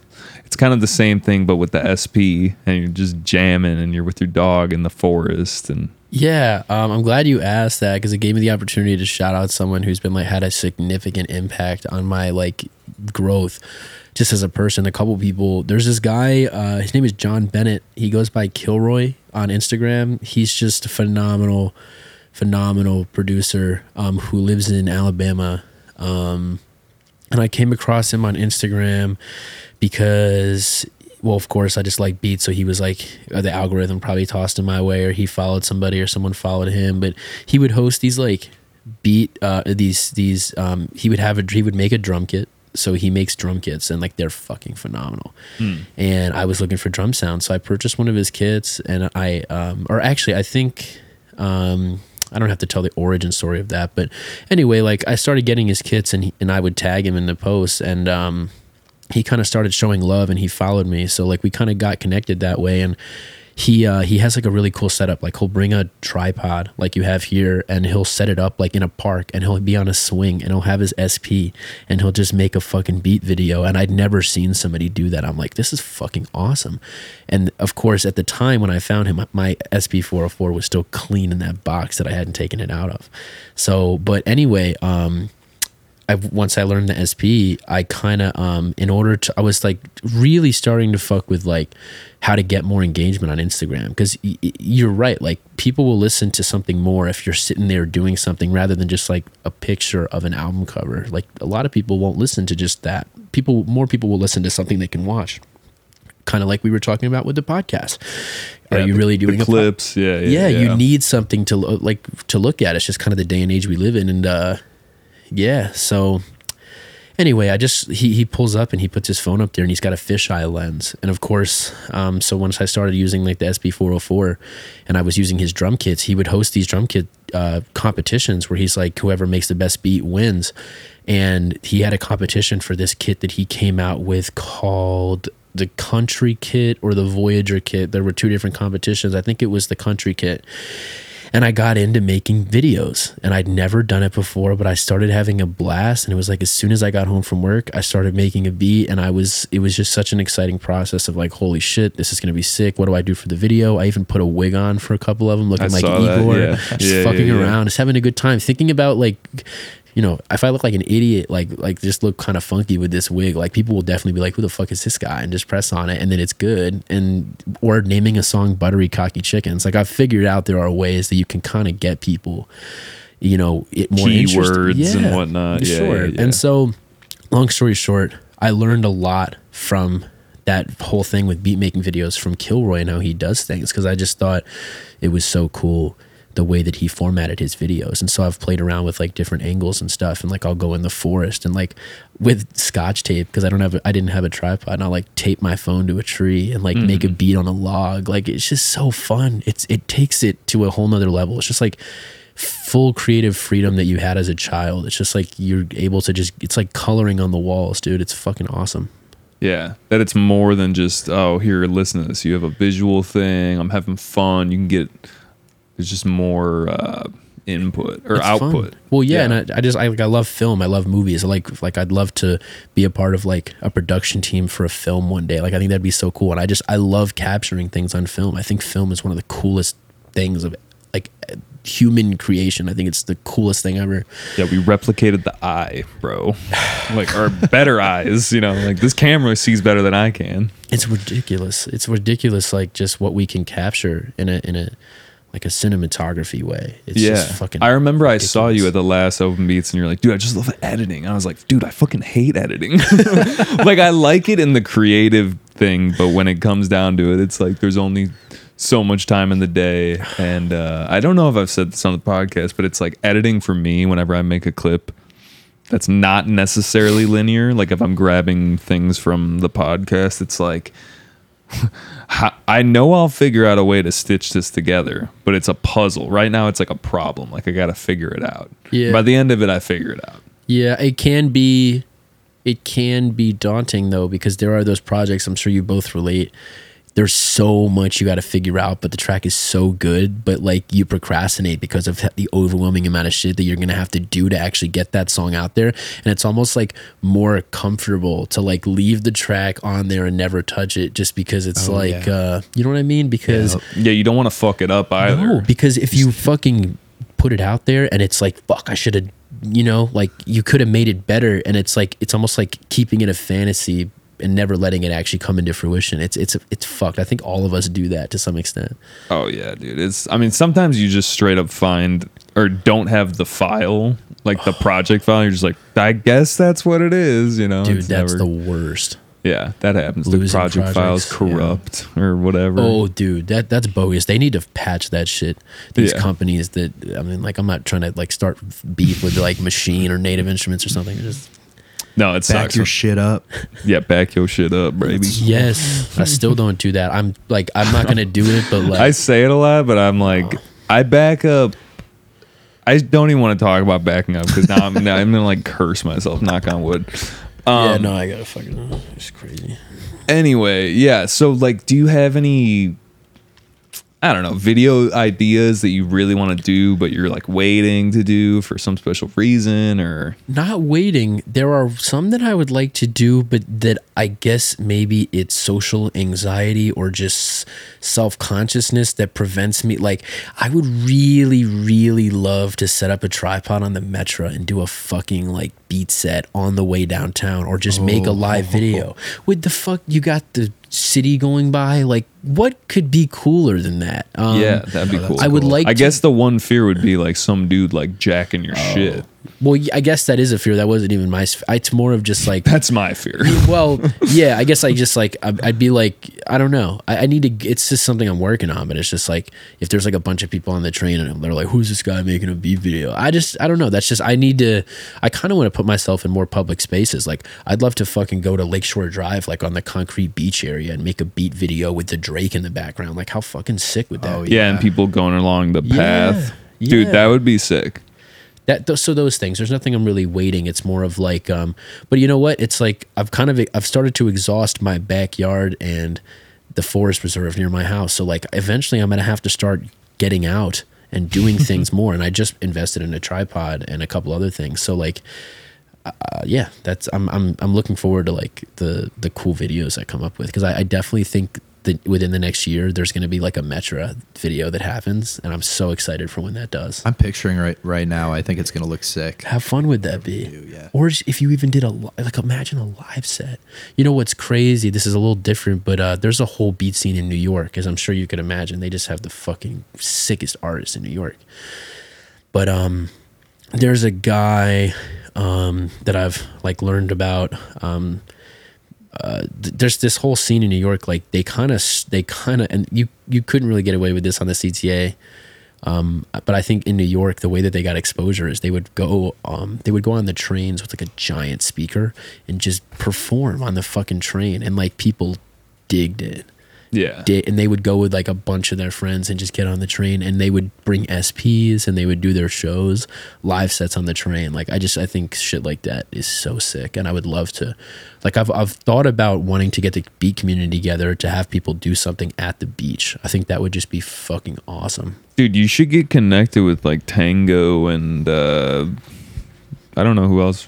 Runs it besides Tango and maybe Motion, but they do beats on the beach. They have a thing. They have a thing. I bet you they would do a. I mean, I'm not gonna speak for you. Uh, you know, tango I'll talk to. You uh, but like, I feel like they would love to have you, especially you did like a something different, like an SP set or whatever. You know, that'd be cool. Thank you, Tango. And you said it's called what is it? Beats on the beach. Beats on the beach. Yeah, I'll connect you guys. I yeah, don't know. please. There, I don't think there's like a permit involved. I think it's just like you just go out there and do it. Mm. If it got shut down, just, you know. It would probably only get shut down if it was like rowdy and pe- a lot of people had alcohol or something. I'm sure that they would shut it down, but Yeah, it was just like way too loud or something. yeah, but no, I, I just think I think it I think uh, you know I think the beat community would really benefit from getting exposure to different parts of the city, even when we don't have an actual venue to perform at. Like no one is telling you you can't pull up on a corner and pull out your SP. Mm-hmm. You know, I mean, other than shit getting jacked, I guess that is a Pull out your. SP, like Game Boy SP. Oh no. Um, all right. So what? This is what I wanted to do. I wanted to play that last rap track because I know that we did. We finish all of them? Oh, Or we play. We didn't play Prada. We got Yeah, off on a Prada. tangent. We got to play you Prada. peed. We Yeah. started talking about drinking podcasts. Jesus. Yeah. Yeah. Okay. Yeah. So Prada. So let's play Prada so we can, uh, you know, finish out the rap stuff and then we'll play a couple more beats Yeah, and yeah, do yeah. some wrap up questions. I have some other questions to ask. Um, anything else to say about Prada? Because I know you gave it a little preamble the start. yeah, I would actually like to say something about Prada. So, kind of fits with the theme of the going somewhere idea, but um, I noticed that when I started getting around like the like music communities in Champaign, like the rap scene, I was really um kind of like bummed and disinterested in a lot of stuff that rappers were talking about. I just thought it was all very surface level. I've always thought that about a lot of rap. It's just like a lot of people talk about shit that's not that deep, and I think like material things. materialism or- materialism it's just stuff that's surface level that doesn't help anybody and i'm not saying that that stuff doesn't have its place i think all art has its place it belongs i mean unless you're like condoning killing people or something then i would probably say like no but if you're talking about like stuff that's happened that you've seen I- don't i don't think all music has to help people i'm just saying like uh, yeah. No, I see what you're saying. yeah so what was i talking about i lost my train of thought Uh, Prada. Oh yeah, Prada. So basically, it was just kind of like my growing dissatisfaction with the state of rap in a lot of ways, and kind of how like I've been dealing with a lot of my own personal shit that's just like a lot deeper than you talking about eight women in the back of a limo that you never rode in that you never slept with. So like I don't really care to listen to what you're talking about. Or like the Lambo that you rented for the day that you're gonna on, pretend dog. to pretend you own. Yeah. Come on. So That just- does sound fun for a music video, though. Of, Just of renting course, a Lambo. of yeah. course, just looking rich for a day. Like I don't know. Yeah, like I, yeah, I yeah. understand like different cultures, different backgrounds. People have different motivations to do things for different reasons. I'm not really knocking Sure, anybody, sure. but I can't lie about the fact that I'm disinterested in a significant amount of rappers that I hear because I think you're you're you're you're like you're um you're at a lower state of being. It seems like you're like your your state of consciousness. You're you're like rapping about trivial things that don't matter. Mm, yeah, you're So- like getting caught up in the the BS. The BS, the uh, yeah, and so basically that's Prada, and I'm talking about what my experiences have been, and kind of why I'm disinterested in surface level shit at this point. So that's what this is. Word. All right. Let's run it. Y'all just went to Gucci, Louis, Prada. I'm just trying to separate me from my father. Pardon me if when I heard your shit, I never got up. Y'all just chilling on the surface. I'm analyzing my trauma. Prada, Prada, Prada. Y'all just went to Gucci, Louis, Prada. I'm just trying to separate me from my father. Pardon me if when I heard your shit, I never got up. Y'all just chilling on the surface. I'm analyzing my trauma. Prada, Prada, Prada. Uh, maybe the city's mad. Maybe the kid is good. Maybe I'm not my dad. Uh, maybe you want the bag, maybe the titty's good, maybe you want the ass. Uh, I know I'm moving past, I know I'm doing good, I know I'm off the map. I know you do the dash, I know you got the goods, I know that you wear a mask. Y'all just want the Gucci Louis Prada. I'm just trying to separate me from my father. Pardon me if when I heard your shit, I never got up. Y'all just chilling on the surface. I'm analyzing my trauma. Prada, Prada, Prada. Y'all just want the Gucci Louis Prada. I'm just trying to separate me from my father. Pardon me if when I heard your shit, I never got up. Y'all just chilling on the surface. I'm analyzing my trauma. Prada, Prada, Prada. Can I be salty? I'm in the ocean. I'm the only kid I knew who ripped his stomach open. What you know about a body dysmorphic distortion? Or an anxious style of attachment to your abortion? Um, maybe nothing if I'm being honest. No surprise, I got nothing in common with these noodle ramens. I would probably be the same if I never acknowledged all the pain that was buried deeper. I'm living conscious. Look, y'all just want the Gucci Louis Prada. I'm just trying to separate me from my father. Pardon me if when I heard your shit, I never got up. Y'all just chilling on the surface. I'm analyzing my trauma. Look, Prada, Prada, Prada. Y'all just want the Gucci Louis Prada. I'm just trying to separate me from my father. Part of me if when I heard your shit, I never got up. Y'all just chilling on the surface. I'm analyzing my trauma. Prada, Prada, Prada. Hey, bounce, bounce, bounce. Y'all don't wanna hit me out, out, out. All you wanna do is bounce, bounce, bounce. Y'all don't wanna hit me out, uh. dude. Cool. Dig that? You had Yeah. something to say in that one, man. That was Yeah. clear. How did you become so introspective? You know what I mean? Like, you know, you were talking about like healing from your trauma, and I don't think that a lot of people really fully understand what doing that is and doing that work because you see a lot of people walking around with trauma and they don't know how to address it. I'm talking about myself. I'm talking like everyone's got that, but at least I think you're trying to put in the work to deal with it. It's a really good question, Jerry. Um, so I think uh, I've been in therapy for eight years with the same dude. Really? Yes, and I was really happy to see that y'all talked about uh, that. Carrot brought up therapy for him and that Yeah. significance in his episode because I was hoping to get the chance to like bring it up at all today. Um, Yeah. Eight years of therapy with the same dude. Um, therapy is so important. I think even if you didn't have trauma growing up, like you didn't go through things, like it's just important. I think because I think life is difficult and emotions are confusing sometimes. Yeah. Um, Yeah. but I think um, eight years of therapy and like, I guess without giving you the whole nine, um, Yeah, go as deep as you want. Just yeah, no, I just Yeah. I want to like keep it, you know. So I think um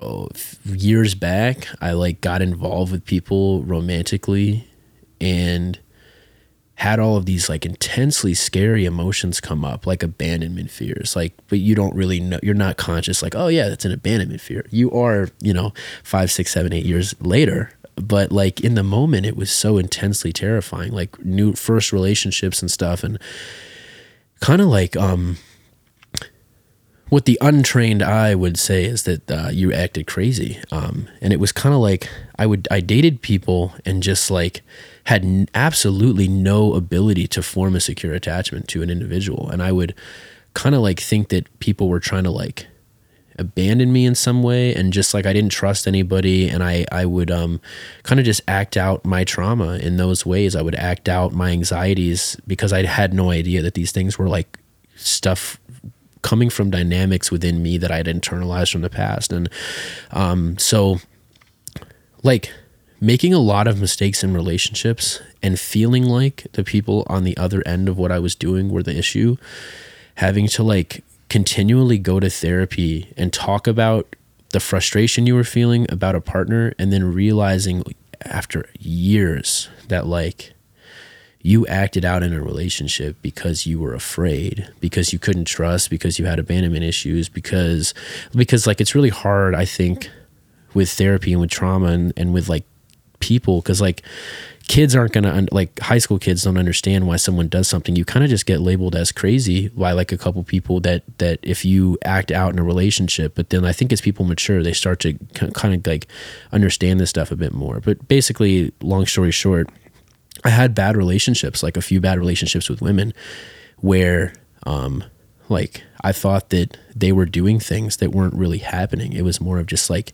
insane anxiety. So it, the the therap- the therapeutic work is to to dive into why you feel this way in the first place because you don't come into the world in the first place like feeling like I mean I, we that's a whole nother Yeah, no, conversation. no, no, I, no, but, I hear you.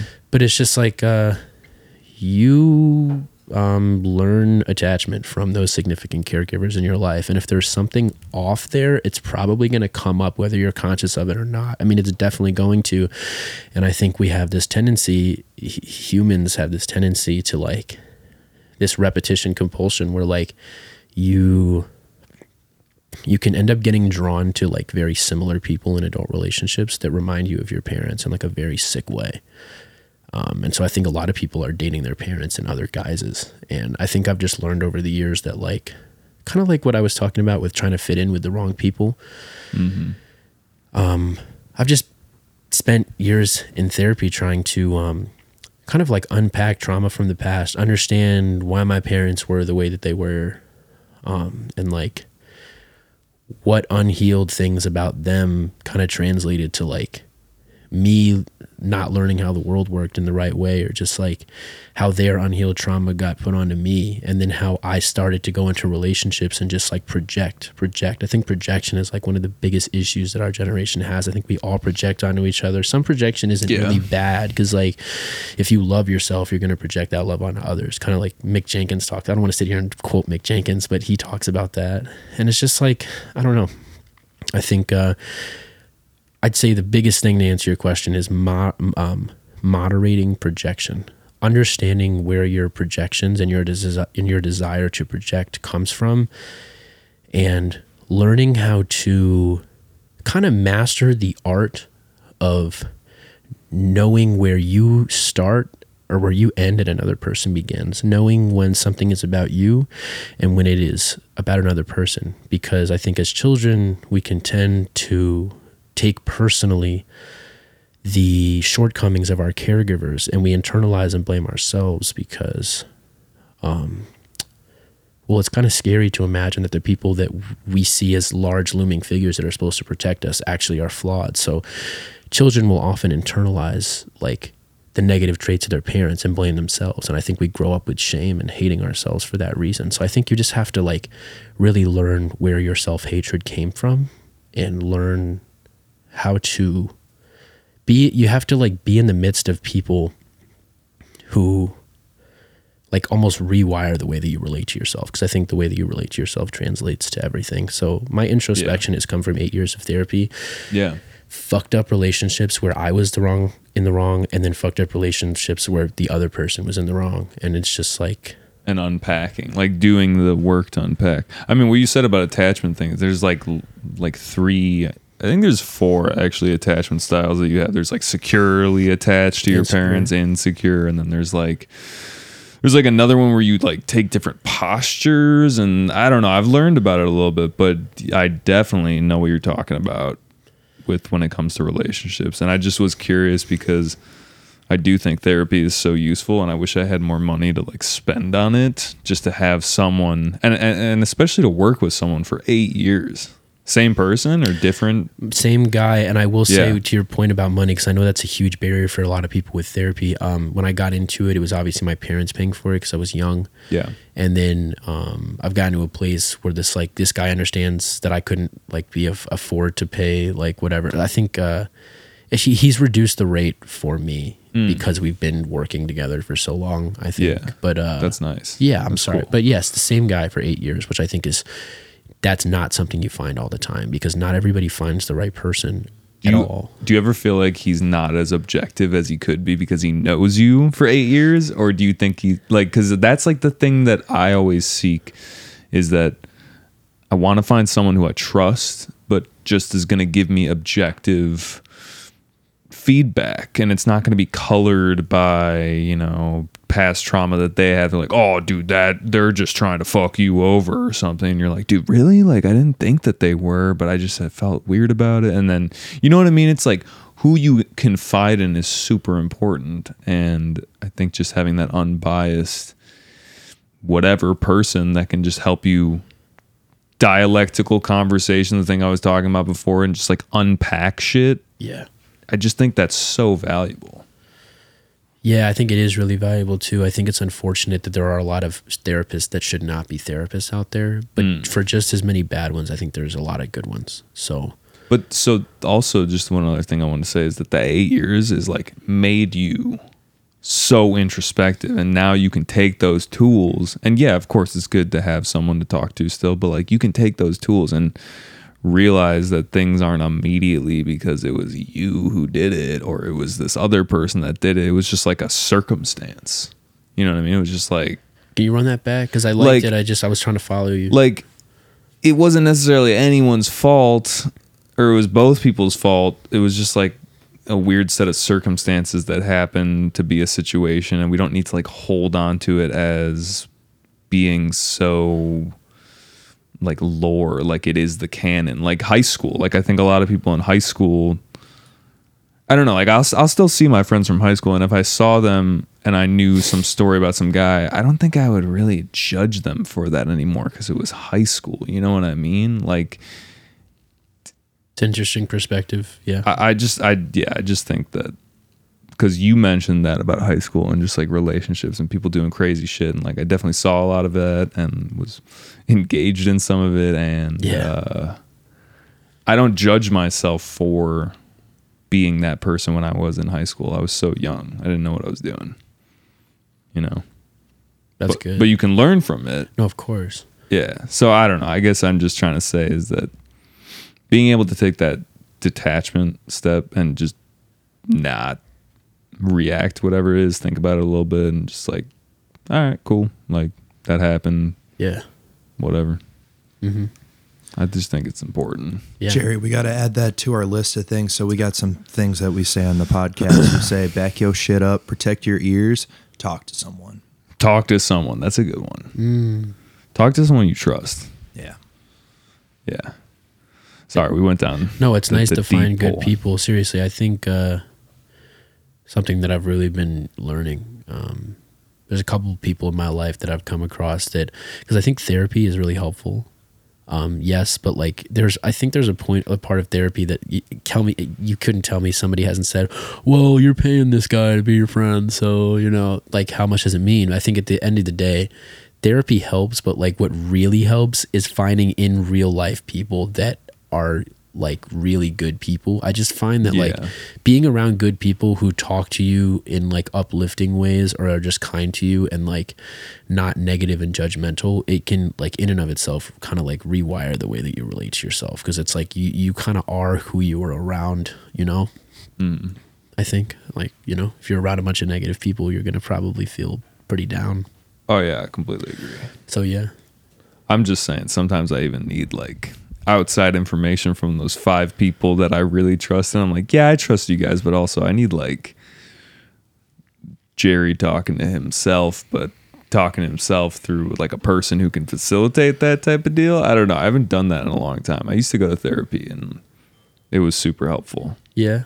It was like the prep talk for uh you know, just how to like deal with certain situations. It was like, all right, it's game time on Friday. And like, how are we going to go into this? How are we going to think about what's our mindset going to be going into this? Like, it's just really helpful to envision what the way you're going to try to act, at least. and be in that space with like a compassionate ear who like you trust to kind of like go on that journey alongside you you know Yeah. i don't know i think therapy is just really cool No, it is cool. I honestly should go. it's definitely expensive though so i guess you can get lucky with insurance too like sometimes copays aren't too bad oh, yeah, yeah, yeah. like if insurance co- co- uh, covers it and like uh, you can only you could be paying like really low copays it's like pretty doable i guess but i guess you have to find the right situation You just got to put it into sure. perspective too. Like, you know, how much do you spend on other things, and then how much do you want to invest in yourself on, right? Like, because that's what it's all about. That's what you're doing is like you're investing in yourself and making Yeah. yourself into a Yeah. better person. Yeah. 100%. outside of therapy since you brought that up can i ask like ways that you guys would say that you do that for yourselves do you know what i mean Invest in yourself outside of therapy. Yeah. invest in your well you brought up like just investing in yourself like self-care like i'm interested to know things that you Yeah, we're gonna guys do deep here. things that you guys do. I'm I just- I don't just try to push the ball down the court and actually try to think less because like I'm just inherently v- an overthinker nice to meet you. and um I just try to push things like you know just like the podcast for example I'll just try to like like let's just keep going Well, and then we'll analyze where we are and take little helpful hints and stuff uh but try not to think about it too much I guess that's kind of like I try to move like a shark just kind of fucking like keep pushing water through the gills because I think like being stagnant. Same thing with like working out. Like working out, I need to work out more, but like it's just a good metaphor for pumping, getting things through and out of your system. Like I think that that's an important thing is to not just let things fester and just to be like, all right, fuck it, we're just gonna keep moving. Mm. I don't know if that works for everyone. That's kind of like a workaholic mentality. Like kind of just keep, don't think about it, just keep going. Yeah. Would you say that you guys have like what would you say if you don't go to therapy? What is your therapy? What would you say serves you in your life in a way where like if you didn't have that thing, you might not be in such a good place like where you are now? What helps you? I would say for myself, Mace. I don't know if you want to hop in, hop in here at any point. Uh, I was just gonna say like my family, and for different issues, each individual person probably different issues, and then my girlfriend is like a huge, uh, you know, rock in my life. That's awesome. Yeah, super helpful. Yeah, people for sure. I mean, that's that's definitely top of the list, right? Yeah. Um, back what you asked earlier kind of got me thinking like what do you how do you invest in yourself when you're not you know man i've i've done a lot of thinking and you could come up with a you know million different answers on on that whether it's you know working out daily or you know taking time to be you know practice gratitude like there's there's a lot of answers you could give but for me um I'm somebody who's very go go go and all or nothing. So I'm trying to plan out my day where it's like I get exactly eight hours of sleep, and then when I wake up, I'm like, okay, going right to work. This much time for showering. This much, you know, right? And like, Yeah. t- trying to like textbook, yeah, like you said, overthinker, right? So when you can kind of like investing your in yourself is meaning to take a step back at some points and just not try and hustle through everything. There's something that's different. I just got back from two weeks in uh, in Ireland, and there's something. Really? Yeah, there there was something that was missing when I was out there from from my life here, and that's just this constant hustle attitude where we just need to be constantly doing stuff. Yeah, and me too. so you feel like restless when you're resting? yeah, Yeah. So I do. accepting been that bad. you can't always be productive and you can't always be doing stuff and you know accepting that fact and not holding yourself you know to that much of a of a standard and standard's the wrong word but not taking yourself too hard right No, I not being you. so hard on yourself being giving yourself some slack forgiving yourself for when you're not working as much as you want to be and Yeah. yeah. taking time for yourself One thing I'd say to to just go off that that I've been thinking about is uh, just saying no to things that you're just not fully Like interested in doing. boundaries. Yeah, like instead of just being like we're just gonna hustle and do every single thing opportunity that comes my way, maybe just getting to a point where like actually I just don't want to. I don't like. I don't care if that's a good opportunity or whatever. I just know in my gut and in my heart that I just don't really care about that. So I'm not gonna give it my all, and Yeah. I'm just gonna say no to it. I heard this great saying that said, um, when you say no to a lot of things, it makes your yeses more meaningful.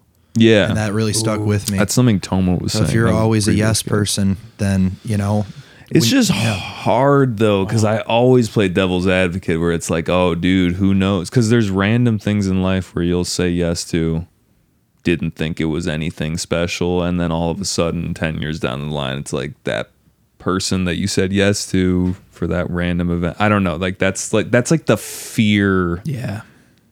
anxiety part of me coming out, being like, I don't know. Like, what if I don't say yes and then I like miss out?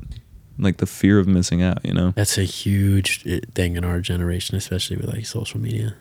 Yeah. But Mace, I mean, I, I I need a vacation is what I'm trying to say too. but like, it sounds like from your vacation, you realize that uh, just putting down that hustle dude allows yeah, you to just focus on the things you actually. I don't know. I was sitting about. sitting in a cafe and just like watching people walk by, with sipping a coffee and eating a croissant, like straight out of like Anthony Bourdain shit. Yeah. you know, smoking a cigarette. no, Oh, no, shit. not actually, but like, um, uh, maybe. Um, but no, like, like, so, something that gets lost on me, man, especially when you're in a new place, is like you kind of just like it's the Ferris Bueller thing. If you don't take a second to stop and smell the flowers, or life goes by in a hurry, if you don't stop to look around once in a while, you could miss it. Like, Yeah. it's that shit that is never in my head until I'm removed from my current situation. Then I'm like, oh shit, like I really have been like missing out on everything going on, right? You just like you take a step back and you're like, there are beautiful people walking down the street, and look at this old fucking guy who's probably been here the last 20 years every single day reading his paper. Like it's just, I don't know, these little moments that you kind of catch that, yeah. for sure. Definitely, I agree. You notice things like when you take a step back, it's uh, kind of refreshing, but it's sometimes hard to do because we're like on autopilot. I think a lot, especially if you're grinding all the time. Yeah. You like, you ever just catch yourself like, oh shit, I'm like alive right now. Like you're just like, I don't know. I don't know why it sounded like Matthew McConaughey a little bit there. I didn't, that was not intentional. right yeah. No, Dude, I, Matthew McConaughey was on the Lex Fridman podcast. Listened to like 30 minutes. I was like, I can't do this. It's like His the way he, no, not his voice, just the way he speaks is like, it's like- his real voice. It's not a movie voice. It's like his real, yeah. He's an interesting guy. he's interesting for sure, but he speaks in like platitudes. Like, I'm like, I don't, what? Like, does it just feel like forced, like unnatural almost? I think it's just how he is, and it's kind of cool. But I'm kind of like, what? Like it, it's deep, but also doesn't. It's shallow in the sense that it doesn't really fully have context. I'm like, he's cool. I think he's cool as fuck. Like I just I listened to uh like 30 minutes of his podcast. I was like, all right, that's I'm good. like I do enjoy Lex Fridman though. I think he's, He's cool. great. I mean, I don't want to get off on a tangent on podcast, but I would like to ask you real quick, pretty simple answer. Like, if someone said like, please recommend me a podcast, like I can only like I only have time for one. What would you say is like a podcast you guys have like watched slash seen that you found was like, holy shit, this is cool. Doesn't matter what it is. Like I'm just curious. I'm probably just gonna give a basic ass answer, but I mean, I like uh, Huberman, Andrew Huberman. He does this. He's like a scientist and neurological. Like the Op- psychedelic optometry. conversation guy. He's just like a science guy, so he'll go over the subject of, yeah, like you did a episode on mushrooms and like what the clinical trials are of it and like what is actually effective, and he just breaks it down. And sometimes it's like way too much information. Like you really got to be in the mindset where you want to hear him get really specific about these details and trying to like optimize your health and like knowing this knowledge and it's dense. Like chemical compounds. yeah, and, like, just ex- crazy. exactly. Like it's really I think he does a good job of laying it out. At first I was like, I don't know if I like this guy, but give him a chance. He's got really good information. Hmm. I think psychedelics are really interesting too, but I don't want to. I want to ask you what your podcast Oh, was. you're good. Um, is it like one specific episode or just like Just something you think about, like one of your podcasts, like you've listened to, that you were like, "Damn, Dude, was Poducer, of course. no, of course, that's you failed. That was supposed to be. the I know, yeah.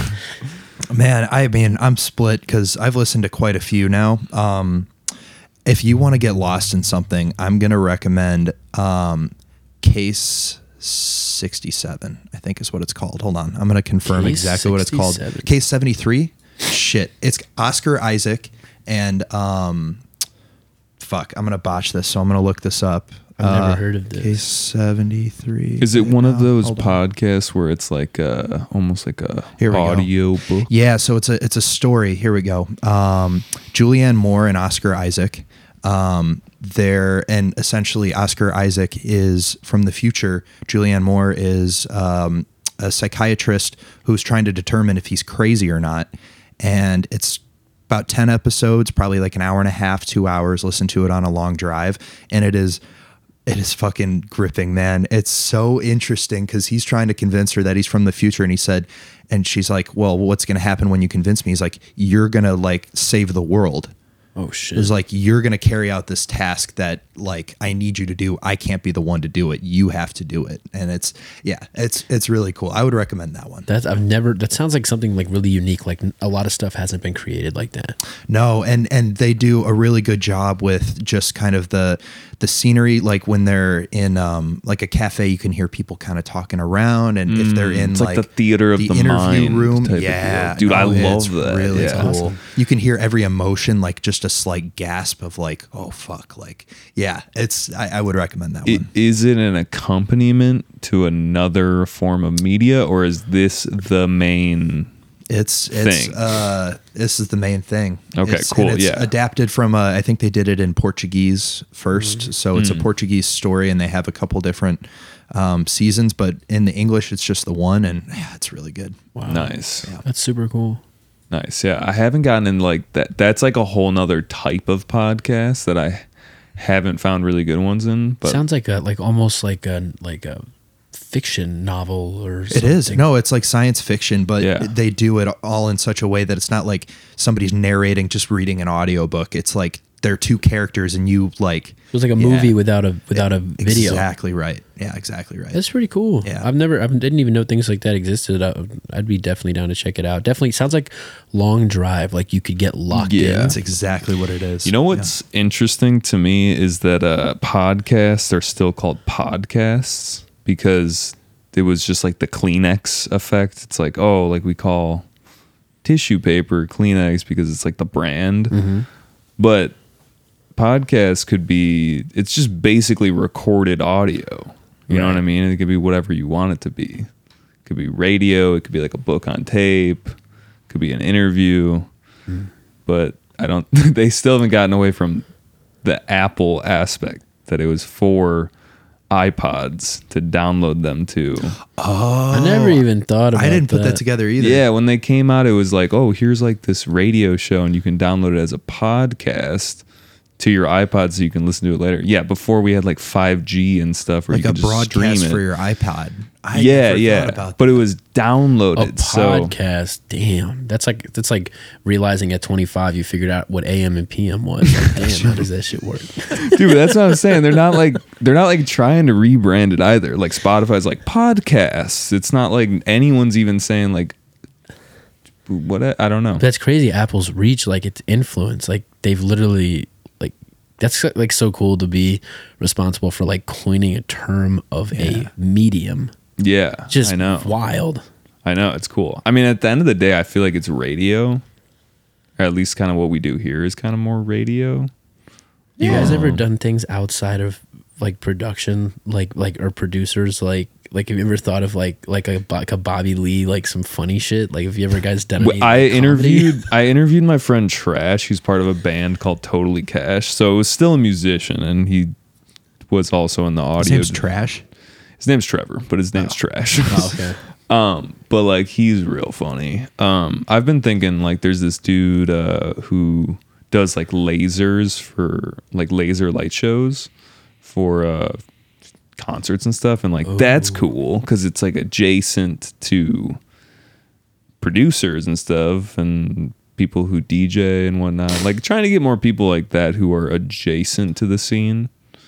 No would comedy. Be, would be cool for me. But I yeah, listen. no I comedy. listen to comedy though. Yeah, Just me some good comedy. too. Uh, Boys yeah. Cast, baby. Dis- What? listen to a Boys lot of Cast Boys Cast I've with never- Ryan Long. He's uh he was Ryan Long was actually just on JRE like a couple. Ryan Long. I, why do I know who that is? uh, He's a Canadian comedian. Is he Um, what hair color? Uh, it's like curly, like kind of like light brown hair. Um, You said Ryan Long. yeah, comedy was- podcasts are the best, dude. Right. I their their podcast is so funny, and it is. It, it's probably because it's like.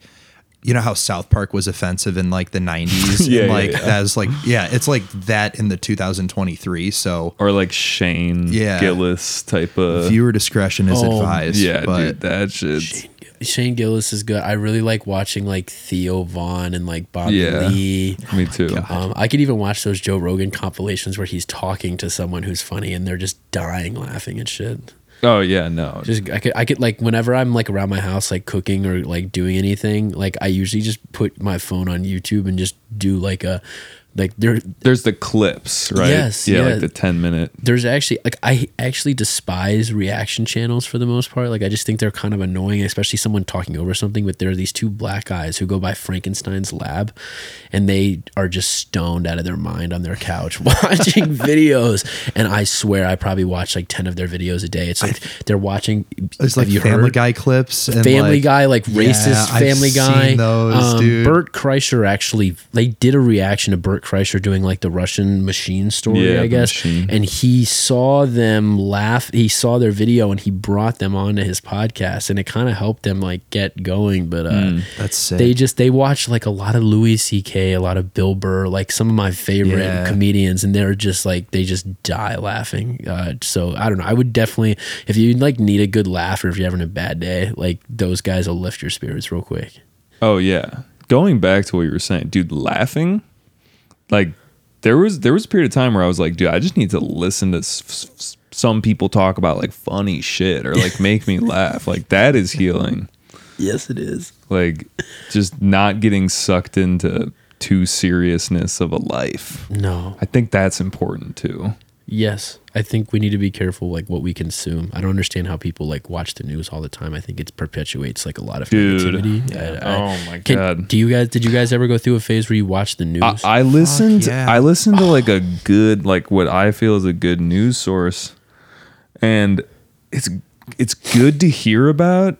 But I remember I have to limit it to like maybe once a week, and I've I've been listening to it more lately. and I think it's fucking with me because it's like I'm informed, but I'm also just like Dude, even just like local news, depressing, man. dude. Like the Chicago, like if you make the mistake on going like Oh. WGN's like Chicago crime Oh, news, yeah, you're just no. like, dude, this world's going to shit, man. Dude. Like, the the the Citizen app.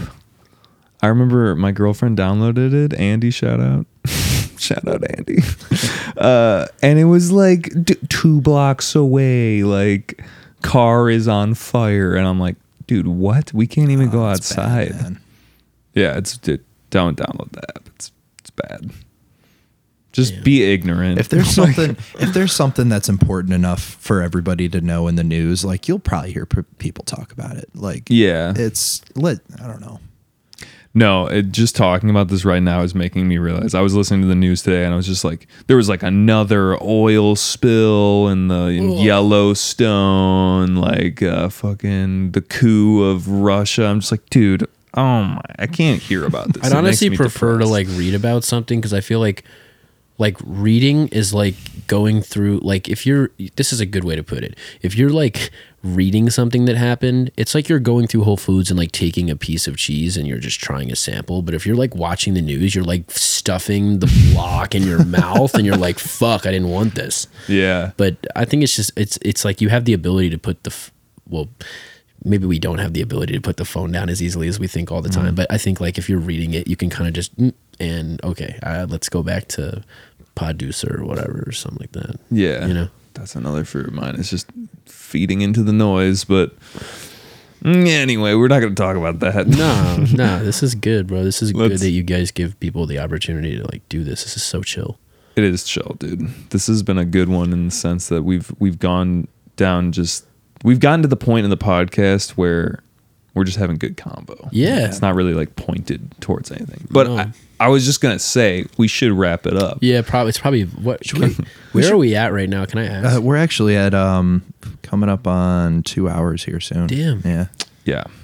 So Um, we should. I, I- I'd love to listen to a beat real quick. yeah, let's we could Can do I- them rapid fire too Yeah. if we yeah want. let me just real quick let me look at the file I sent you because obviously I sent you 10 Come in prepared. I appreciate that. Sure, man. Um, I, I I really like appreciated this opportunity to come on. Dude, here. it's better than what I had, man. Jerry was like, "Yo, do you have any like songs you want to play in the pod?" I'm like, "No, no." But that was so fitting too. That was before we even did it with video. Yeah. I remember I think we I think I tried to record it and something happened. Yeah, it was like too dark or something. Yeah. Oh yeah, my camera settings were whack. so. I was gonna no. I think I'm gonna have to do this. Just play Adult Swim. Yeah, okay, just one. yeah. Yeah. Because okay, so let, really quick, let me just say there's a drop in here that when I made, and this is by the way, this is a Kilroy drum pack that I made this with. Um, there's a drop in here that I'll, I'll you'll obviously realize when it's coming, but it reminds me of an Adult Swim bump, like you know how they play like Oh, Flying- yeah. Yeah, So I look out love for it because this, this is probably one of my favorite beats I've made in the past year. Just pay, just fucking vibe. Fuck yeah. Hell yeah. Going somewhere. Was that a tag? Yeah.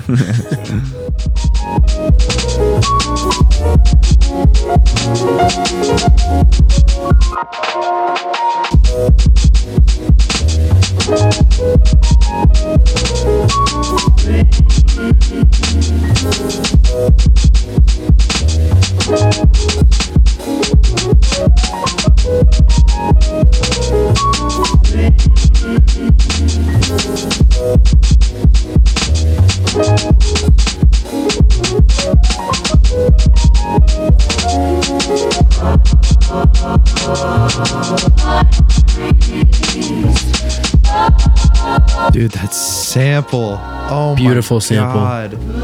Um, all right, so the bump is right at this drop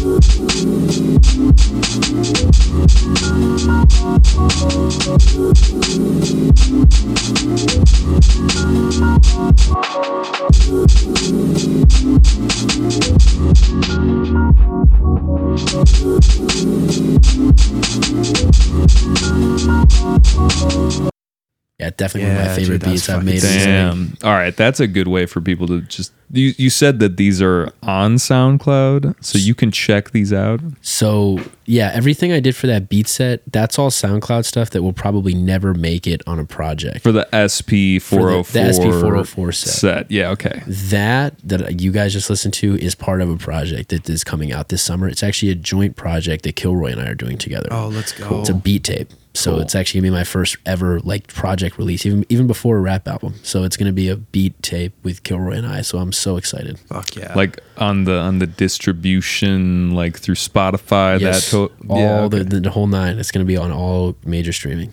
nice, dude. That that's like the those are like my favorite beats to listen to when I'm just like outside walking around. So so nice. It's fun. sun Just whatever. shuffle through. Let it let it play. Um, Yeah, yeah. So sick. I will say, not that you asked, but uh, I do have actually a rap. I'm not. We're not going to listen to it, obviously, but uh, I do have a song. and It's going to be my first single, like second single ever, undergoing somewhere. It's going to be coming out probably in the next three weeks, and it's called um, "Cocktails and Ayahuasca."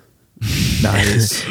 and it's featuring uh, this guy out of um, Baltimore. Um, his name is Humble. He goes by Humble Elder. So uh, I made the beat and I rap on it, and he he's he's on it too. So um, yeah, be on the lookout for that because it's so sick. Are lo-fi people just like wise? Like I feel like that's how like lo-fi people come off. They're just like like sages or something. I don't know. Well, is it a miscon? Because here's the interesting thing about lo-fi um, and people that I meet who make lo-fi.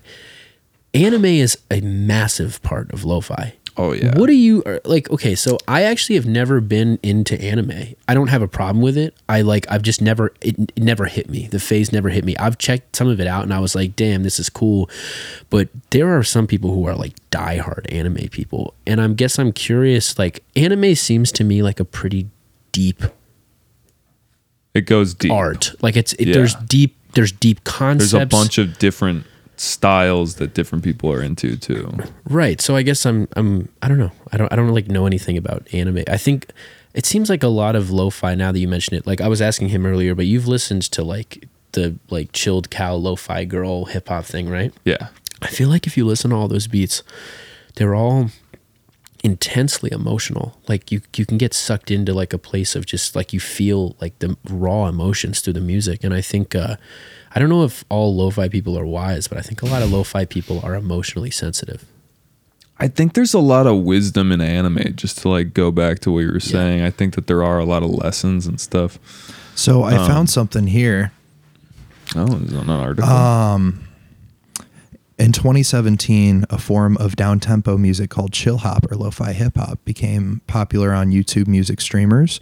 Um, one DJ, Ryan Celsius, theorized that they were inspired by nostalgia for commercial bumpers used by Toonami and Adult Swim in the 2000s, and this created a cross section of people that enjoyed both anime and wavy hip hop beats. Okay, I could see that that Toonami nostalgia. Yeah, because in the Toonami, when they would have commercials, I think that they would have music, and then it would be like a clip of DBZ, like what happened that week, and it's like Goku yelling or something. So like it almost like was What's Toonami if you don't mind? I don't Toonami is like Bro. uh, Cartoon Network. It was, yeah. how do you s- Toonami? Like how do you spell? Toon like T O O N A M I, I think. Okay. But it was basically like this. You know how like uh you know Nick Nickelodeon would be like Nick at Nite at one point. It was like that. I don't remember what time of the dude, day it was. They at. played like all kinds of shit, like the old Sonic the Hedgehog cartoon, or like Pokemon, like Dragon those- Ball Z, Yeah, yeah. dude, like all those like deep cuts of like I don't know, probably more like Japanese like style, like animation and like TV shows that kind of got dubbed for English. Mm-hmm. and there was a like, ge- like the the dude there was like a narrator who was this dude on a ship he was like an android. And he'd be like watch out for uh whatever like the next episode of something. And uh honestly if we could pull up like a Yeah. Toonami Oh, I got clip, that that would be sick. Yeah, yeah, but i would just just to like talk about the the anime thing. And also just to not put you in a box i don't think lo- all you make is lo-fi either. Like No. lo-fi is like a specific thing. But there th- i do hear a lot of anime stuff and like i'm a vanilla anime guy i like the ghibli films like studio ghibli films i like the samurai champloo and like cowboy bebop those are like That's one of the one, only ones I've ever seen is Cowboy Bebop. yeah, it's super well done. The art style is really cool. Sometimes I'll see videos of this uh, Instagram channel called Retro Sci-Fi Art, and they'll just have like these random animes that I've never seen, and it'll be just be like a five second gif of like some crazy shit. I'm like, dude, I want to watch that. Mm-hmm. I think a lot of it I watch for the art, but there is some deep dialogue, especially if you. I mean, I'm a dub guy. That's going to be controversial. I like watching the stuff that's dubbed to English, so I don't have to think about it. But I know some people are going to be like, "Pff, "What do you mean you don't watch the Japanese subs or like the, with the English subs? Like, what are you doing?" it depends on what you're watching. I feel like what was that movie Parasite? Right? Yeah. Uh, I heard like- that one like won a bunch of awards. Yeah. So like that's the, like the or or Squid Game even Squid like, Game, yeah, no. Oh my Yeah, god, how God. nuts was that? That was fucking insane. But Dude. like they they the way that they say stuff, like the English one did not care. I like, watched the dub and I was like, "This is bad." And a lot of people were like, "You have to rewatch." I was like, "Dude, I don't even care. I just I got the bunk version. I don't care. It's fine." Well, that reminds me of what you were saying. Like, I feel like a lot of people would disagree with this because may, maybe I'm just lazy, but like, I like really enjoyed watching Narcos, but I really didn't enjoy reading subtitles for Oh, like for sure. everything. Mm. Especially because like sometimes when I watch shows, I'm kind of like in the middle of something. Like I'm doing something, but I'm watching it. I guess that's kind of weird sounding actually now that I say it out loud, but I like I like to be able to like be mobile when I'm watching a show and like I don't know, I'm just like uh what did he say there? It's just kind of like I don't did you guys ever watch Narcos or finish Oh it? yeah, I haven't watched I it. haven't finished it, but It's yeah. primarily subtitles. That's a lot of Spanish. Yeah. But yeah, with the low with the anime thing, um, I think it's really cool uh, what you were what you looked up, just like how it kind of like it found this like group of people and who like it because I know that with Adult Swim, I was never involved in that era as a kid, like. But there are chat rooms like on Reddit, like Reddit people talking about, oh man, like I miss the days. Like it's really on YouTube actually that I've seen it in the comments. Like there will be a there's so a deep, deep world of Adult Swim bumps on Yeah. YouTube that Oh, you can yeah. find, and they're fucking like Dilla beats and like Yeah. fucking just everything is so sick and it's so good. And people in the comments are telling stories like, "Oh man, it's crazy after this show, after this show," and then like all of a sudden this bu- music would come on. Yeah. and they it just it helped acclimate like people to a sound that like they wouldn't have found otherwise. And I just mm. think that's such a cool like it's so cool what you can do with media. Like the culture pushed the music and not the other way mm-hmm. around, right? Like that's Right. that's pretty cool. I feel like Adult Swim was almost in some ways like the what came after Toonami because the Adult Swim actually like revived Toonami and they made it part of like the Adult Swim thing or it was right before yeah, like you could Adult still watch like Samurai Jack, like yeah, like they brought it or some back for yeah. some of that stuff.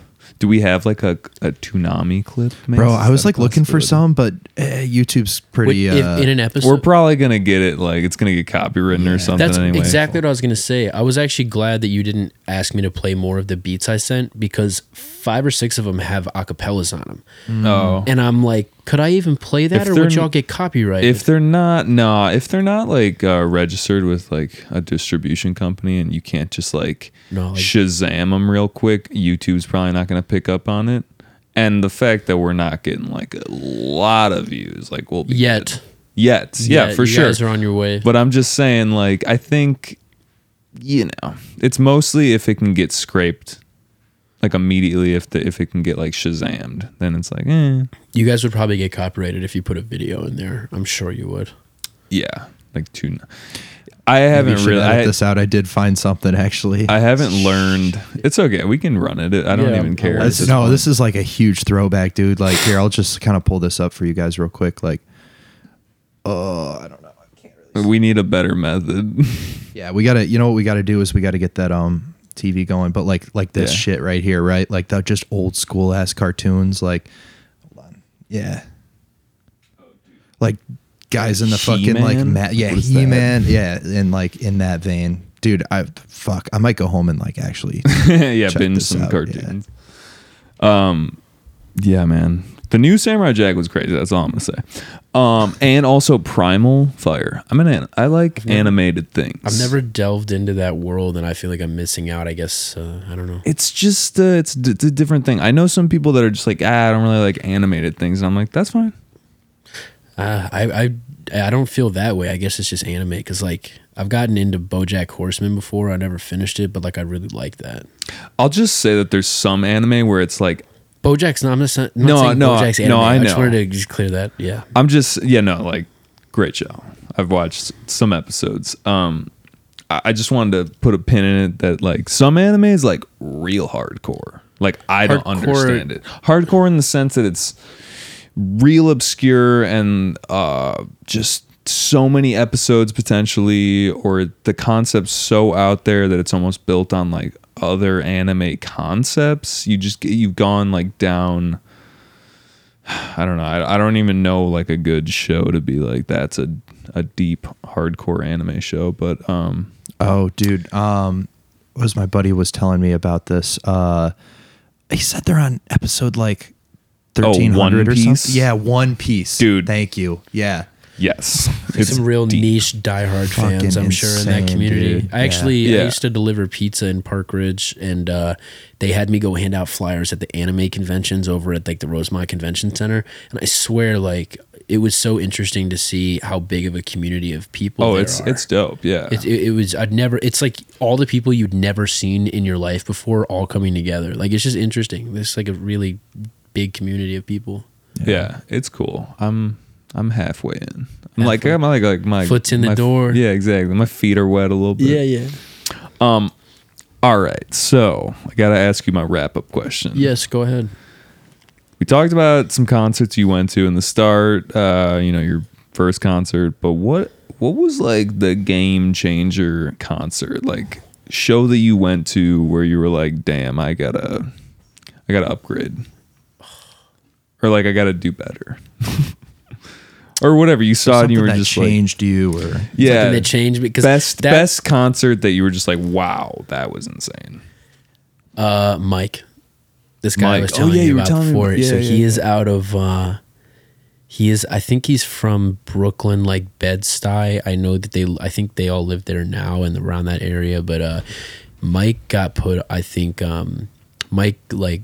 I think Earl Sweatshirt discovered him. I don't want to give Earl the like props for um, finding Mike or anything. Maybe he did, maybe he didn't. I don't know the story, so I can't speak on it. But I know that Earl became friendly with him, and I think he um, definitely like it. They influenced. There was like an influence of sound there, and uh, I went and saw Mike at Sleeping Village here. Oh shit. Oh yeah, yeah. yeah. and I was like right there. And uh, I came, I drove three hours from Champaign to go. See And I came.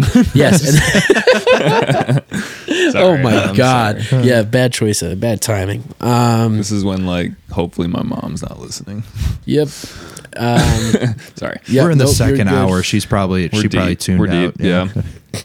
No, she, no, nah. Only the real people are listening at this point. Yeah, they they're probably laughing. So, but no, uh, You came downtown. I came downtown and no, I went to Sleeping Village and I saw him and uh you know, um it's kind of weird, but I I got there early and I went in the bathroom. Um I'm just like taking a piss. And this like big dude pops up next to me, like at the, the urinal, like one of the urinals next to me.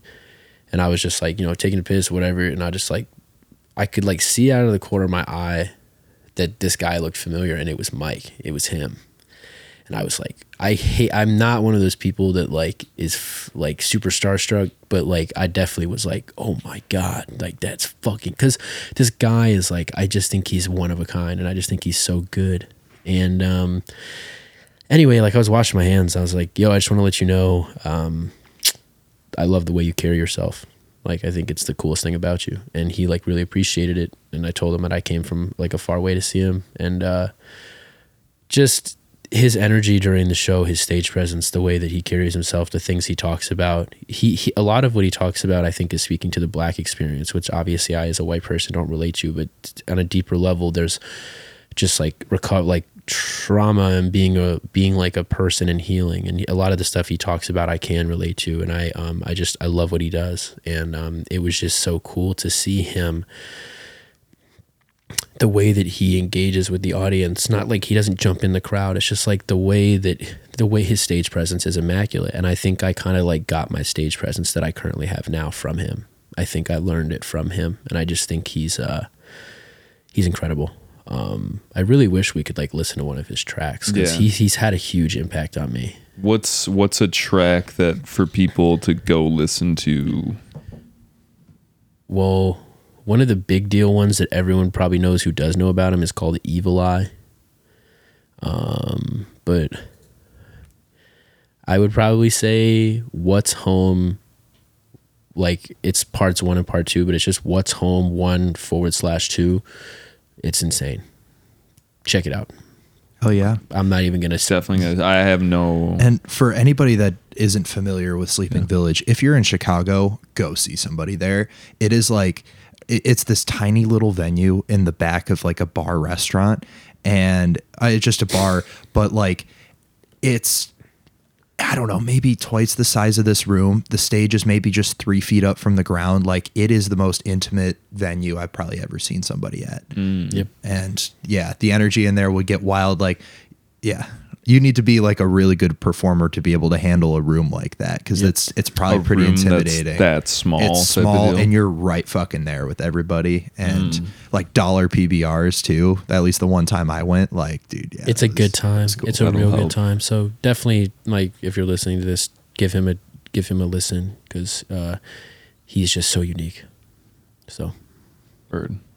Well, dude, we uh, I think we hit the finish line, or we're about to. yeah, Um, normally I do shout outs, but I think we've just shouted out people throughout the show. Um, unless there is anyone that you just specifically would like to shout out. yeah, there is. Um, I'd like to shout out like the entire um, Duck World community. I'd like to shout out Lasers, um, Ski the Illegal, uh, Percy Notes. Uh, fuck, I'm gonna definitely forget people. Damo, Noxtra, like I, all these people. Um, Ace Spade. Like I just met a bunch of nice people recently. Um, I know some of these guys. Just pretty much everybody I've met. If I didn't shout you out, I mean I meant to say your name. And then um, Shout out my coworker Tammy because uh, she's cool. That's Uh, about it. shout though. out Tammy. Yeah. Where can people find you? I'd say like the main way to find me is my Instagram going underscore somewhere somewhere spelled with a U, and then um, as I said, the stuff I did on the 404 set that's all on my SoundCloud, either my SoundCloud account or actually if you go to who I'm following, there's a Lucas account. It was like my account before I was going somewhere. Most of the music I played today was from that account, and then um, I've On got the, on the SP set. Right? yeah, the SP set was actually stuff that I when I went by Lucas just by my name. That was um, kind of where you can find me. But mainly, I would just say go to my Instagram, and then you can kind of find everything that I've done from there. Be on the lookout for Cocktails at Ayahuasca, the single coming out in a couple weeks or a few weeks, and then look out for the B tape I'm doing with Kilroy and Prada is eventually coming out December too. So yeah, Hell yeah. Well, I think that might have been the longest podcast we've done. Mm, hopefully it's not a big deal. No, it's I don't I don't even want to edit it. I like That's it. I like cool. it the way it's uh, even with even with the dog coming and barking, that was sick. I When I peed? that. Oh, dude, yeah, keep it in here. You think? no, because No. it gets real. It's silent. It's like, well, that was weird, or this is weird, and you gotta keep that in there. maybe we'll keep it. That's cool. Well, thank you. I just want to say thank you all. thank for, like, you. Yeah, this was really Thanks nice. for coming on, man. This Absolutely. was a pleasure. Yeah. Yeah. this was. Thanks a for bringing some incense. Absolutely. I know you can't smell it, but Shout it out. smells uh, good. I will shout. That's the last shout out. Tricola.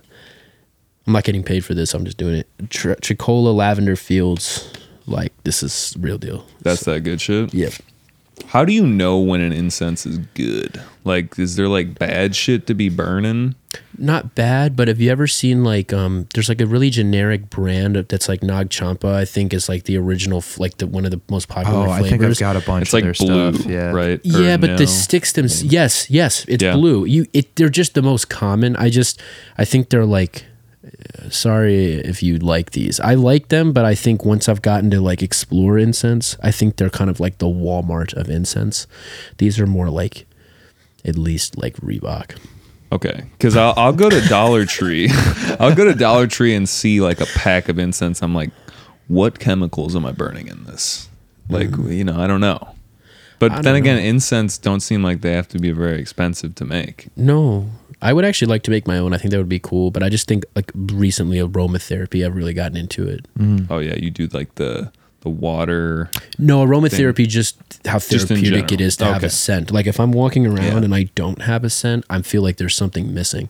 Oh wow, I walk around. I feel like I smell like shit half the time. So like my scent, I literally just smell like bo. Like if you got close to me, I might smell bad. Oh shit! That's you got your feet hanging out and everything, man. Come Dude, my on feet now. are Yeah. dirty. My feet aren't even clean. Come on, let's see that again. Hang on, hang on. We uh, one more time. Yeah, there We you go. pan There's the like they're gross actually. I'm sorry. I like I don't even think about it, but I just all the guests just get to see my foot, like my toe just coming over this little thing. Anyway, sorry that I subject people to that. well, who's your next guest? Lastly, We don't know yet. That is to be determined. I mean, I'm We'll see. We'll see. Yeah. We'll just put it that way. would you ever do a podcast where someone like does like someone interviews you in your spot and you are actually getting a chance to do an interview? Yeah, I'd actually we we've been thinking about that. You should. It's great. I, I need to like release some more music and then we'll do it. Like I've been releasing singles, but maybe if we get to a point where I'm just like, all right, we need to. That's dope. No, that sounds Yeah. cool, bro. It'd be fun. Mace would probably just do it. It'd be like all the people that. I'll ask all the prying questions that. Yeah. Yeah. What was your coolest experience in life? this just bad. No, but I'm gonna do it. I'm gonna do it the same way you ask. I'm gonna be like, so we have a question that we That we ask. always We ask, always yeah. ask the guest, and that is, Yeah, yeah. that is how I do it. You're Yeah. right. I didn't even think about that. Do not change Uh, it, dude. That's your that's your calling card, man. Hell yeah. All right, guys. Well, thank you for listening. If you've made it this far, um, we appreciate you. Peace out. Later.